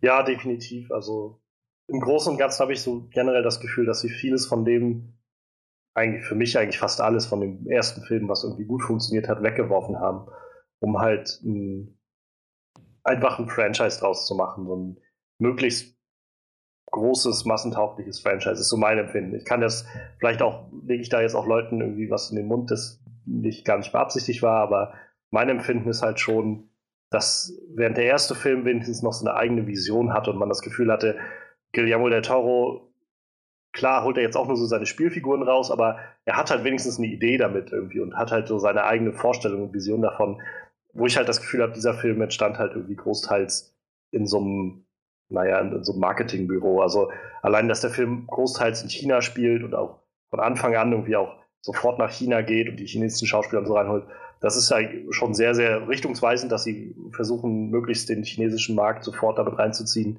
und groß mit reinzuziehen. Ähm, wie gesagt, ich finde das Design auch von den, von den Jägern irgendwie nicht so spannend. Für mich sieht das halt einfach aus wie große Power Rangers. Und äh, Mhm. also es wirkt halt einfach wie so Spielfiguren halt einfach. Also im, im schlechtesten Sinne, sag ich mal. So wie Ja. halt wir, damit können wir jetzt halt neue Spielfiguren machen. so Und äh, fand ich halt sehr schade. Also, weil, weil ich glaube, hätte der Film halt wenigstens einen, diesen Ton des ersten Films vielleicht weiterverfolgt, dann, dann hätte ich vielleicht auch wieder mehr damit anfangen können, auch wenn die Story halt nicht so rund gewesen wäre oder so. Aber so wirkt es halt einfach so 0815. So hat man, hat man halt alles schon mal irgendwie gesehen. Fand, also fand ich halt sehr schade, weil der erste Film doch was sehr eigenes war. Ja, ansonsten, wir hatten es jetzt gerade schon mal angesprochen, es gab so die, die, also es ist ein Haufen Schauspieler eigentlich, also ein Haufen ist vielleicht auch zu viel, aber es gab viele Schauspieler, die irgendwie sehr enttäuscht haben. So, Mhm. Oder, oder halt, also Einfach nicht abgeliefert haben. ja, oder vielleicht, also enttäuscht würde voraussetzen, dass man was erwartet. Ja, so, eben, deshalb meine ich. Bei, ja. bei Scott Eastwood bin ich irgendwie davon ab, irgendwas zu erwarten, muss ich ja, sagen. genau, genau. Ähm, ich habe den so, ich habe ihn auch erst einmal gesehen, muss ich dazu sagen. Ich habe ihn halt erst einmal in ähm, hier, äh, ich wollte gerade Fantastic Cars sagen oder nee, in, äh, in äh, Fast and Furious gesehen. Und in dem neuen, und ich fand den, ich fand den so blass, so langweilig, so auch so 0815 irgendwie total den, den lahmen Charakter, den er da hatte. Ähm, und jetzt das, und das ist nicht, nicht viel besser, das jetzt, was er da gemacht hat. Ich weiß nicht, also ist immer schade, wenn man sich das vor Augen führt, dass das äh, oder vielleicht ist es auch gerade das das Schwierige, wenn man dann aus so einer Familie kommt, wo der Vater irgendwie Clint Eastwood ist, aber ähm, das war das war nichts. Also Nee, überhaupt nicht. Also weder er noch Charlie Day noch ja, der war ja Vern Gorham, Gorman, glaube ich. Gorman, noch Vern Gorman, zumindest für mich nicht. Noch, ach meine Fresse, so ziemlich fast alle, außer halt. Ja, die zwei Hauptcharaktere da. das Team dann noch so nebenbei, was sie hatten. Diese, diese, die, die, die Schauspielerin von dem russischen Mädchen fand ich noch irgendwie ganz okay. Der, mal ab davon, dass dieser ganze Subplot völlig, völliger Müll gewesen ist, aber ich fand, sie hat irgendwie noch ganz gut ihren Job gemacht. Ähm, ansonsten ja, ansonsten war das Schauspiel auch ähm, unterdurchschnittlich, um das mal mild zu formulieren. Ja. Ja, das, das würde ich unterschreiben. Also, wie gesagt, also am meisten hat mich halt echt Charlie Day gestört. Was mich auch insofern wirklich traurig stimmt, weil ich halt Charlie Day eigentlich sehr gerne mag. Und ich glaube, der hat halt schon so sein Talent. Der ist halt ein wirklich guter Komiker. Aber sie haben halt ihn ganz falsch eingesetzt in diesem Film. So überhaupt nicht zu seinen Stärken. Also, ähm, wie gesagt, ich, ich kann immer nur die, die so Sketche empfehlen, die man auf YouTube kann man, glaube ich, finden von Saturday Night Live, wo er dabei war, so beim als Host und so.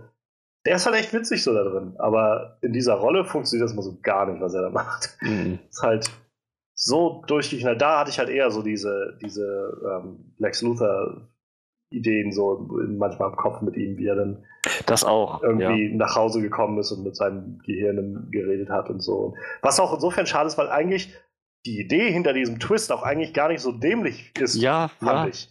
So, man davon auszugehen, das hat halt irgendwie das so mit, äh, mit beeinflusst und so ähm, und irgendwie seine Nachwirkungen gehabt und so, aber so wie das jetzt funktioniert hat, war es einfach Die haben diesen total- Twist völlig falsch ausgespielt. ja, Das hatte so gar keinen Impact. Das war einfach nur dämlich. Leider. Ja, das, leider hätte, so. das, hätte, das hätte besser funktionieren können. ich glaube, bei sowohl bei Byrne als auch bei Charlie Day merkt man halt so ein bisschen, oder für mich glaube ich auch nochmal so ein Problem, dass, dass sie irgendwie nicht wussten, was sie jetzt mit den, mit den alten Schauspielern machen sollten oder mit der alten Garde. Also Ja. ich meine, sie haben jetzt halt aus Decker Pentecost haben sie halt jetzt irgendwie diesen Helden gemacht, dessen Sohn jetzt auf einmal existiert. Ähm, okay, hatte er noch einen Sohn, der jetzt nicht angesprochen wurde? Ja, meinetwegen. Ähm, das war so, ich gedacht habe, okay, ja, aber schade irgendwie. Dann Charlie Hunnams Charakter wurde gar nicht mehr angesprochen, ne? Der war einfach weg. Und dann haben wir irgendwie Mako, die, wie gesagt, für mich eine der Highlights aus dem ersten Film war und die so nach fünf Minuten Screentime gefühlt auf einmal einfach rausgeschrieben wird. Yep. So völlig, völlig aus dem Nichts. Und im weiteren Verlauf würde ich, also könnte ich das gleich, glaube ich, zurückführen zum, zum Ende des Ganzen, wo wir ja dann nochmal so eine angedeutete Post-Credit-Epilog-Szene oder sowas bekommen. Sie war jetzt nicht Post-Credit, aber es wirkte Ja. so ein bisschen so, als ob es das sein sollte. Ähm, was irgendwie für mich nochmal die Bestätigung war für das, was ich irgendwie nach dem ersten Trailer gesagt habe, wo ich meinte, für mich wirkt das gerade wie Transformers und Independence Day 2. und dieser Schluss hat doch nochmal so dieses Independence Day 2 für mich nochmal so total unterstrichen, wenn dann äh, Jake Pentecost dann zu Charlie Days Charakter da reingeht und sagt irgendwie, ja, okay, sag ihnen das nächste Mal kommen wir zu ihnen und machen sie fertig oder sowas. Und ähm, das war halt, wo ich gedacht habe, okay, warum, warum war das jetzt nicht der Film? Tja. Also ich meine, letztendlich, wir haben irgendwie den ersten Film schon gehabt, wo wir das irgendwie alles hatten mit dem die Monster gegen die Maschinen und so und jetzt eigentlich nochmal. So, hättet ihr nicht gleich den Film nochmal als naja, was soll's. ja, ja, also überhaupt die Idee, dass die das jetzt als Franchise aufziehen wollen, an sich ist das, glaube ich, einfach die falsche Strategie gewesen, das wie Sachen zu machen, die es schon gibt und die auch schon irgendwie auf dem absteigenden Ast sind. Da, zu, zu, sagen, wir, wir müssen es jetzt einem breiteren Publikum zugänglich machen und dann in die Transformers und Power Rangers Richtung zu gehen, ist, glaube ich, ist echt nicht so schlau. Weil ich glaube, dann ist doch eher das, der Bedarf an, an, an so einem Franchise da, das ein bisschen was Neues bietet und nicht halt das, was es schon seit Jahrzehnten gibt. Ja, oder wenigstens was Eigenständiges, ne? Ja, also, ja. So, jetzt sind sie halt, glaube ich, für mein Empfinden jedenfalls wirklich auf einem Level mit Transformers und ja. Ähm, und ja, also Power Rangers habe ich nicht gesehen, aber es macht auch einen ähnlichen Eindruck. So, also, also, von der, vielleicht nicht von der filmischen, sag ich mal, ich glaube immer noch ein Unterschied zwischen Michael Bay-Film und das hier so, aber mm. von, von dem Zielpublikum, das sie da gerade anstreben und so. Wo ich, wie gesagt, beim ersten Pacific Rim noch das Gefühl hatte, das war wenigstens noch was, was sich unterschieden hat von dem Rest, so vom, von seiner Optik, von der Art und Weise, wie man das Ganze angeht. Und hier ist es jetzt halt einfach, ja, ein paar schlechte Gags und irgendwie so durchschnittliche Action und Effekte und naja, Story haut halt vorne und hinten nicht hin und gut ist. So. Ja, also ich, ich, ich fand, dieser Film hatte sehr starke Transformers-Vibes und Michael Bay-Vibes. Definitiv, definitiv.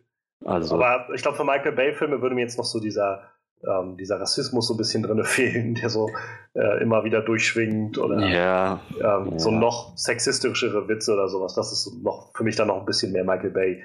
Ähm, aber ansonsten ja, also definitiv, da, da war eine Menge Michael Bay drin in diesem Film. Die, allein dieser, ich meine, eine Menge rein vom Humor her und ähm, auch so von der, von der CGI-Machart und von dem Verhalten der Roboter, also von, der, der Jäger. Das war auch so schade, fand ich. Also ähm, gerade mit dem ersten Film, wo das irgendwie die, das waren halt so richtige Ungetüme, diese, diese Roboter. Das war halt, die waren halt verdammt schwer, irgendwie tausende Tonnen oder sowas und haben sich dementsprechend auch so langsam bewegt und so. Und das hat halt irgendwie das alles so, so greifbar gemacht. Und in dem neuen ist es halt einfach die, ja, die, die sprinten halt durch die Gegend, die springen durch die Gegend, wie ihnen das passt. Und ähm, ich glaube, wir hatten nach dem Kino auch noch kurz drüber geredet, so wer auf die wundervolle Idee gekommen ist, einfach zwei riesige Menschen, also humanoid aussehende Roboter in der Eiswüste kämpfen zu lassen.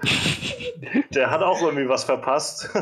Das war einfach völlig egal, was da passiert und hat überhaupt keine Größenrelation. Ja, und, und selbst dann ist es halt irgendwie nur zwei große Menschen, die sich ganz relativ langsam aufeinander einprügeln. So. Ja, ja. Also, also, du hast jetzt schon mehrere Punkte angesprochen, ich gehe erstmal auf einen ein. Ähm, so dieser, dieser ganze Transformers-Humor, dieser ganze Transformers-Stil war halt für mich in dem Moment untermauert, als dieser eine Kadett, der da an Bord des, am finalen Kampf an Bord des Jägers war, dem Monster zwei Finger gezeigt hat. Ja, da ich, das, oh Mann, das hat den nicht wirklich gemacht. So, das, das ist so richtig Michael Bay, aber hundertprozentig mitten in die Fresse. Ja, das stimmt. also es waren mehrere Momente, aber das war so der Moment, ab, ab dem mir das so unmissverständlich bewusst wurde. Und ähm, was, was, was meintest du noch? Ähm, ach so, ja. Das, das habe ich vorhin schon angesprochen. Ich hätte dem Film viel verzeihen können, wenn dafür die Roboter gegen Roboter und Roboter gegen Kaiju-Action halt bombastisch ist und so, was man sonst nirgendwo zu sehen kriegt, aber stattdessen war das auch nur ziemlich 0815. So, halt zwei große, zwei Actionfiguren, die auf sich einprügeln, ohne Größenrelation, ohne Stakes, einfach in der Arktis. Ähm, oder Antarktis? War die Arktis, ne? Nee, ich hab's, ich meinte schon ähm, nach dem Kino, ich hätte mir einfach nur gewünscht, wenn die beiden da gegeneinander kämpfen, dass auf einmal äh, Dominic Toretto mit seiner Crew Ja. vom Ende von Fast äh, and Furious 8 dann da durchfährt und dieses U-Boot und so da langkommt. So. Ungefähr so sinnvoll war das, dass sie auf einmal einfach nach Sibirien sind. So. Da- Dass der Plot keinen Sinn gemacht hat, das ist nochmal ganz außen vor. Das, das, das, das, diese, das Makos Opfer, das sie noch gebracht hat, also bevor sie, die, das, bevor sie gestorben ist, dass sie noch diese E-Mail geschickt hat, das ging so absolut ins Nichts. Sie sind da hingegangen, dann haben sich zwei Roboter gekloppt und das war's. Das hat kein Payoff in gar keiner Weise. Aber ja, so die Action an sich zwischen diesen, die Roboterkämpfe, also sowohl Roboter gegen Roboter als auch, also Jäger gegen Jäger als auch, Kai, Mhm. also, ähm, Jäger gegen Kaijus, waren halt so, so nichtssagend, irgendwie so ziemlich blank. Es war, es war halt nicht, nichts Besonderes. Es war ein bisschen Gekloppe und ja, hin und wieder ein bisschen Gebrülle und, und, und Laser. Nicht, nicht irgendwie sowas, wie du. Ich, ich hätte echt so ein bisschen Action erwartet wie in äh, Godzilla, wo er, oder Gojira, wo er am Ende dem, dem, dem Muto den Rachen aufreißt und da sein, sein Atomic Breath reinballert und Ja. sowas. Sowas, was von dem Ausmaß an, an, an, an, an Epik.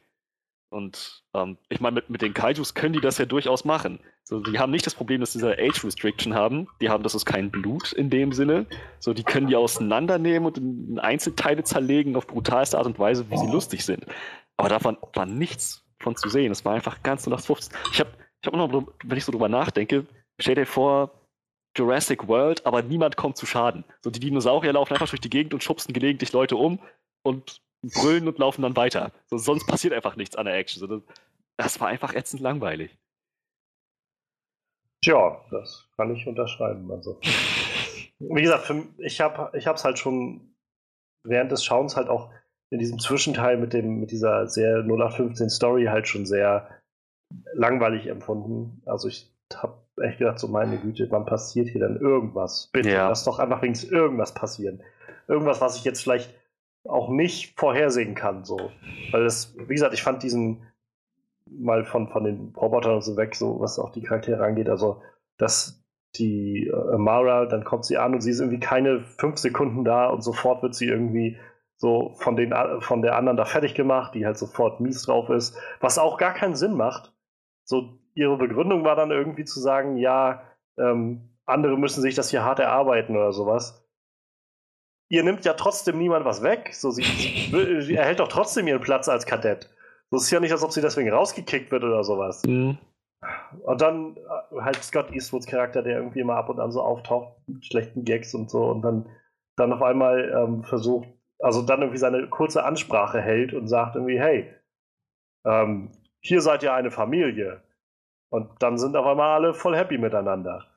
Und ich fand, also ich fand es echt anstrengend so. Und dann, dann immer diese cheesigen Sprüche. Also ich habe ja nichts dagegen, wenn der Film dann halt wenigstens irgendwie den, den richtigen Ton dafür hat. So. Und nicht das, also keine Ahnung, wie, wie sie dann auch irgendwie so total ähm, Amara, when you build an, uh, a new Jäger, make it a big one. So das, ach nee, das fand ich, das fand ich recht, äh, ja, recht unschön. Ja. Ja, also vielleicht auch in dem Zusammenhang nochmal, meine Fresse, wie lange dieser Film mit Gelaber Zeit verschwendet hat. ja, unwichtiges Gelaber auch noch. Eben, das zu eben. nichts führte. Also, also ni- nicht, nicht mal irgendwie gut balanciert zwischen mal Action, mal wieder ein bisschen charakterbasiert oder so. Es war einfach nur Laber, Laber, Laber und jetzt sind wir im Teil, wo die Action kommt. Das war echt. Oh. Also so Amaras Charakter war auch so, das fiel mir auch zu Anfang auf. Die war zu Anfang kurz vorgestellt worden in, ihrem, in ihrer Einführungsnummer. Und danach haben wir die bestimmt 20 Minuten oder so nicht mehr gesehen. Weil dann Stimmt, kam ja. erstmal Jake und äh, was er dann so alles macht und noch wen er da so kennenlernt und Charlie Day und so. Und, äh, also das war wirklich schon, wo ich nachher gedacht habe, warte mal, irgendwie war da nicht nur mal dieses Mädchen irgendwie. So, und das, das ist auch wieder so, was in diese technische Seite für mein Empfinden reingeht. Dieses Ehrlich-Ding. Wie baust du deine Szenen auf? Wann kommt was und so in dem Film? Und fand ich halt oft, dass da was fehlte. Und naja, also. Das, äh, dann halt- halt auch noch, dass die, ach, dass, dass die auf so Ideen gekommen sind wie, ähm, wie heißt sie? Amara? Amara, ne? glaub ich, ja. Dass ähm, ähm, Amara am Ende nochmal doch wieder ins Programm aufzunehmen, weil sie halt diese Maschinenbau-Ingenieurstechnischen Fähigkeiten hat. Ja. So, so, soll ich jetzt echt mal glauben, dass dieses ganze Jägerprogramm sonst keine Maschinisten hat oder Ingenieure? Keine. Dieses kleine Mädchen muss dafür herhalten. Oh Gott, ey. Das Echt überhaupt, das, das war halt schon von Anfang an sowas, wo ich immer wieder so ins, ins Strauch, Straucheln kam und wieder gedacht habe, vielleicht bin ich jetzt einfach nur zu pingelig oder so, aber a- allein schon der Gedanke, der sich mir stellt, ist, dass Jake einfach als Strafe bekommt, dass er als, äh, als Ausbilder in, bei denen anfangen muss. So. das war schon, wo ich gedacht habe, tut mir leid, aber warum sollte er dafür nicht in den Knast gehen für das, was er da gerade macht? So. Naja, ist, wie gesagt, der Film, Film ist einfach so, so aus der Büchse irgendwie, so, so ein Markenprodukt einfach geworden, dass man sich da scheinbar auch nicht, nicht viel Gedanken drum gemacht hat, um diese Sachen. Ähm, bei keinem dieser Charaktere. Also es wurde ja dann so viel wieder fallen gelassen oder äh, am Schluss auch. Ich könnte mir wetten, sie hatten eigentlich gehofft, dass das irgendwie ähm, irgendwelche Emotionen bei ihm auslöst, wenn dann einige dieser, dieser Kadetten da sterben.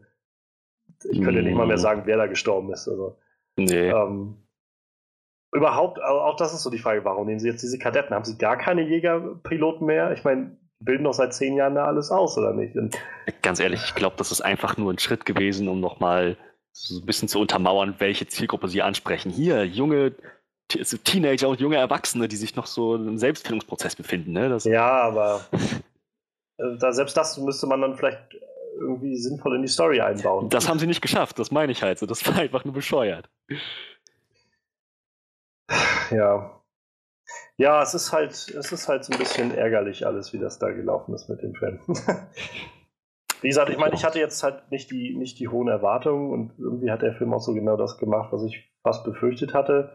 Aber ich hätte nichtsdestotrotz gehofft, dass es halt trotzdem besser wird und dass ich, dass meine eigentliche Meinung oder meine, meine Erwartungen oder, oder Befürchtungen, sag ich mal, dass die widerlegt werden würden und dass der Film halt dann doch irgendwie mich nochmal begeistern kann für ein paar Sachen oder sowas. Aber hat es ja nicht mal groß versucht. Also Nee.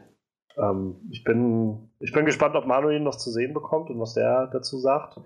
Ähm, und ich bin vor allem gespannt, was der jetzt letztendlich weltweit, also in, in den Kinokassen einspielt in den nächsten Wochen. Also Ja, die Eröffnung in Amerika war jetzt halt nicht so der Hammer. Also irgendwie 30 Millionen an seinem ersten Wochenende eingespielt. Das ist halt jetzt nicht so, er hat aber weltweit, ich glaube, er ist fast überall weltweit schon gestartet, jetzt im selben Wochenende auch. Es steht jetzt insgesamt bei 152 Millionen Dollar, bei 150 Millionen Dollar Budget. Naja, also ich denke mal, der wird noch gute 100 Millionen Dollar brauchen, bis wieder so alles drin ist und sie wirklich in den Plusbereich kommen. Naja, dann wird sich zeigen, ob sie dann noch ein Sequel machen wollen oder in welche Richtung das dann alles gehen soll. Aber ich, also ich bin, wäre jetzt auf jeden Fall skeptisch, ähm, wenn noch ein Sequel kommt, also ob ich das tatsächlich noch mir antun müsste. So. ja, das kann ich, kann ich gut nachvollziehen. Ja, ich glaube, wir könnten noch lange auf die ganzen äh, Plotholes und alles Mögliche eingehen, aber warum sich die Mühe machen, wenn die Filmemacher sich die Mühe nicht gemacht haben, Ja, denke ich mir jetzt so. Wenn man, wenn man da irgendwie. Wir könnten das jetzt so zerpflücken, aber warum? Was, was soll's? ähm, schade insofern, weil Stephen S. The Knight halt, wie gesagt, mit, mit der ersten Staffel Marvel's Daredevil halt echt gute Arbeit gemacht hat als Showrunner da. Ähm, naja, mal gucken, wo das hinführt. Ähm, ich sehe gerade eine der Autorinnen, also, also es waren halt zwei Autoren, wenn ich das richtig sehe, halt Steve, ah nee, sind mehrere. Also Stephen S. Knight hat die Geschichte mitgeschrieben und äh, Emily Carmichael, Kyra Snyder und T.S. Nolan, Novlin mhm. und äh, Emily Carmichael schreibt zum Beispiel auch äh, gerade an Jurassic World 3, wenn ich das hier richtig sehe. toll. Ähm, Kira Hoffnung. Snyder, schauen wir mal, was die so macht. Produzentin, Writer. Die hat noch nichts weiter anstehen. Die hatte, die hatte bisher auch noch nicht so viele Sachen geschrieben. Eine Folge Handmaid's Tale, paar Folgen The 100, also generell TV, drei Folgen Eureka, eine Folge Moonlight. Ja. Und dann haben wir noch T.S. Nolan. Mal gucken, was der so gemacht hat. T.S. Nolan, äh, Writer von Maze Runner, die Auserwählten im Labyrinth, Maze Runner, die Auserwählten in der Brandwüste, Phoenix Forgotten, Maze Runner, die Auserwählten in der Todeszone, Pacific Rim 2 Uprising und Godzilla vs. King Kong. Da bleibt nur zu hoffen, dass so wie sich die Arbeit von kreativen Köpfen wie Stephen S. D. Knight von ausgezeichnet zu ziemlich grottig verändern kann, dass auch umgekehrt der Fall sein kann, dass die noch Ja. einen Hit landen. Man, man, es ist halt auch schwer jetzt abzusehen, ob das alles im Skript steckte, was da jetzt gerade schief Ja, lief, oder ja. ob das durchs, durch die Art und Weise, wie das dann vom Regisseur umgesetzt wurde. Also es, so ein Film, es kann ja so viel schiefgehen, wenn man einen Film macht. Also es kann ja so viel auseinandergeraten und hier ist halt viel schiefgegangen. Ja, das ist. ähm, und dazu kommt also jetzt so bei Sachen wie, weiß ich, Jurassic World 3 oder, ähm, oder, oder King Kong vs. Godzilla oder so, da können ja auch noch mehrere Leute dann irgendwie mit beteiligt sein, die das zum Beispiel schreiben oder sowas. Also, mal schauen. Wir, wir bleiben mal ein bisschen, äh, ein bisschen vorsichtig optimistisch, würde ich sagen.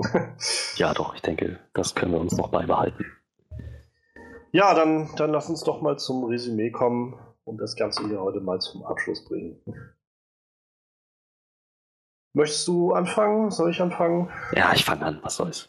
Ähm, ja, Pacific Rim Uprising, ein Film, von dem ich eigentlich nichts bis auf bombastische und grandiose Action erwartet habe. Und dann nicht mal das bekommen habe.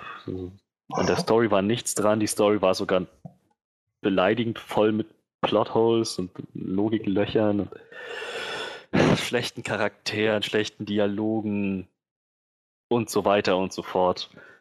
Und ja, das, was ich am meisten erhofft hatte von dem Film zu sehen, nämlich richtig coole Action zwischen gigantischen Biestern und, und maschinellen Bestien, die sich kämpfen. Oder das. Nicht mal das war da wirklich drin.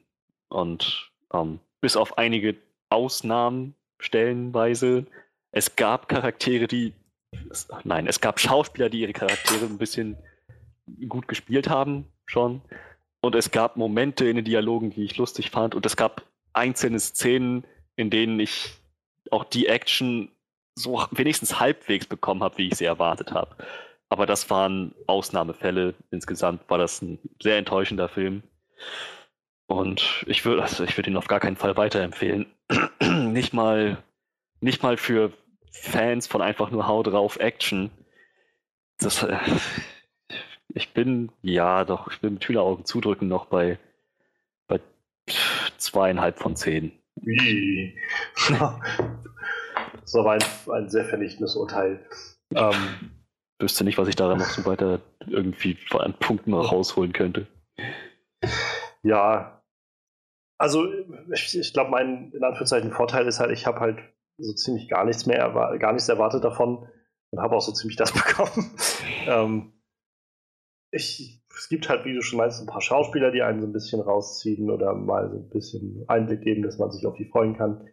Ähm, davon, davon ab wird es aber halt dann schon echt schwierig. Also das Ding kommt halt einfach aus einer, aus einer Markenabteilung, Marketingabteilung, wo man guckt hat, wie man aus Pacific Rim jetzt so ein großes Franchise, weltweites Franchise machen kann, aller Transformers. Und genau das haben wir jetzt gemacht. Ähm, ich, ich kann halt, ich kann halt nicht sagen, dass mich so, so wirklich viel vor den Kopf gestoßen hat. So ich, also die, was mich halt mit am meisten stört, ist halt, wie gesagt, wirklich das Editing und so ein bisschen der visuelle Verfall, den sie gema- durchgemacht haben vom ersten Teil. Und naja, und dass sie halt auch, ja, dass sie halt auch irgendwie sich so wenig darum scheren, irgendwie den ersten Teil so ein bisschen wirklich zu nutzen für das, was sie da machen. Ähm, davon ab ist der Rest einfach so 0815. Also das, das ist halt das, warum ich, glaube ich, jetzt, also ich nicht ganz so, ganz so krass bewerte, glaube ich, ganz so negativ, aber halt bekannterweise auch weiterempfehlen. Es geht eher in die, in die äh, negative Richtung bei mir, also angucken auf keinen Fall und also wie gesagt, wenn dann warten für irgendwas Streaming oder so. Ich glaube, ich bin dann so bei ja, sagen wir mal so vier. Ähm, wie gesagt, ich finde ich find ihn halt nicht beleidigend schlecht, er ist halt einfach nur echt 0815 so und ich konnte damit jetzt nicht so viel anfangen, war halt echt öfters gelangweilt. Ähm, sagt uns gerne, wenn, wenn, ihr das anders seht, wenn ihr daran so ein Guilty Pleasure findet. Ähm, mir persönlich, mir ist das immer so ein bisschen, bisschen nicht schleierhaft, aber ich habe mich halt schon während des Films gefragt, so als ich mich echt so über die Strecken gelangweilt habe, wo dann irgendwie so, so eine hanebüchene Story irgendwie angebaut wurde, die irgendwie so vorhersehbar war. Da habe ich mich halt schon gefragt, irgendwie, fällt, fällt das dann Leuten, die das irgendwie so als Guilty Pleasure genießen, also nehmen die das nicht so wahr wie ich, dass sie, dass sie das nicht so langweilig gerade finden? Oder ist das das dann einfach wert am Schluss, irgendwie sich dann auch zu langweilen? Oder das äh, fand, ich, also insofern, wenn ihr den Film gut fandet, lasst uns und mich auch gerne mal wissen, was, wie ihr das anders seht, vielleicht als wir. Denn also mich interessiert das tatsächlich sehr. Ähm, ja. Ja, ich hoffe, Manuel ist nächste Woche wieder da und vielleicht hat er dann sogar den Film gesehen und kann es auch noch mal ein bisschen Einblick da reingeben, ähm, was er vielleicht davon gehalten hat. Ich bin nämlich echt interessiert, weil er sich ja auch, glaube ich, sehr auf den Film gefreut hatte. Und er zum Beispiel auch äh, bis zum dritten oder vierten Transformers-Film, glaube ich, bei Transformers mit sehr an Bord war und, ähm, und auch äh, Power Rangers, meine ich, ganz gut fand. Also vielleicht ist das schon wieder eher was für ihn, wer weiß. Ja, ansonsten mal gucken, was wir nächste Woche machen. Ich weiß es gar nicht genau. Könnte sein, dass wir nächste Woche Platz für Altonia haben. Ja. Ich bin ja. mir nicht ganz sicher. Ich glaube halt, nächste Woche kommt erst Ready Player One raus. Also wir können jetzt, haben diese Woche nochmal so ein bisschen, bisschen Luft. Ähm, oder wir machen nochmal was ganz anderes. Mal gucken. Irgendwas wird uns schon einfallen. Ja, wenn ihr uns gerne mögt und, und das, was wir hier machen, wenn ihr das gerne mögt, dann könnt ihr uns das gerne zeigen und uns unterstützen. Das geht am besten, wenn ihr bei iTunes zum Beispiel, da gibt es den Onscreen Podcast, den Onscreen Podcast bewertet. Am besten so mit fünf Sternchen oder so und äh, so vielleicht auch eine kleine kleine Review zu, dazu schreiben, so aller super geilo Matico oder so. Oder ihr schreibt einfach Fragen da rein, die ihr uns stellen wollt oder sowas. Wir würden uns all dieser Sachen annehmen und damit helft ihr uns halt auch ähm, genauso sehr, als ob ihr einfach jemanden den Podcast weiterempfehlt und sagt, hey du, ich glaube, das würde dich interessieren. Den Onscreen Podcast findet ihr sonst auch bei Soundcloud. Da sind wir äh, quasi zu Hause und von da aus wird alles gesteuert. Ähm, und ihr könnt uns besuchen auf unserer Facebook-Seite Onscreen Review, auf unserer Homepage onscreenreview.de oder äh, könnt mich auf Twitter finden. Und alles das findet ihr auch noch in der Track-Beschreibung. Und ich glaube, so kompliziert kann das nicht sein. Ja, dann sage ich mal, es ist bei uns schon ganz schön spät. Es war ein, ein sehr interessanter Abend und äh, ich freue mich sehr, dass wir nochmal über Annihilation ein bisschen äh, spekuliert haben und dass wir auch über äh, Pacific Rim jetzt nochmal ein bisschen was rauslassen konnten. Und wir freuen uns vor allem, dass ihr dabei wart, dass ihr zugehört habt, wie immer ganz, äh, ganz treu dabei gewesen seid. Und bleibt uns das auch, bleibt uns wohlgesonnen. Wir hören uns nächste Woche wieder. Macht's gut und bis dann.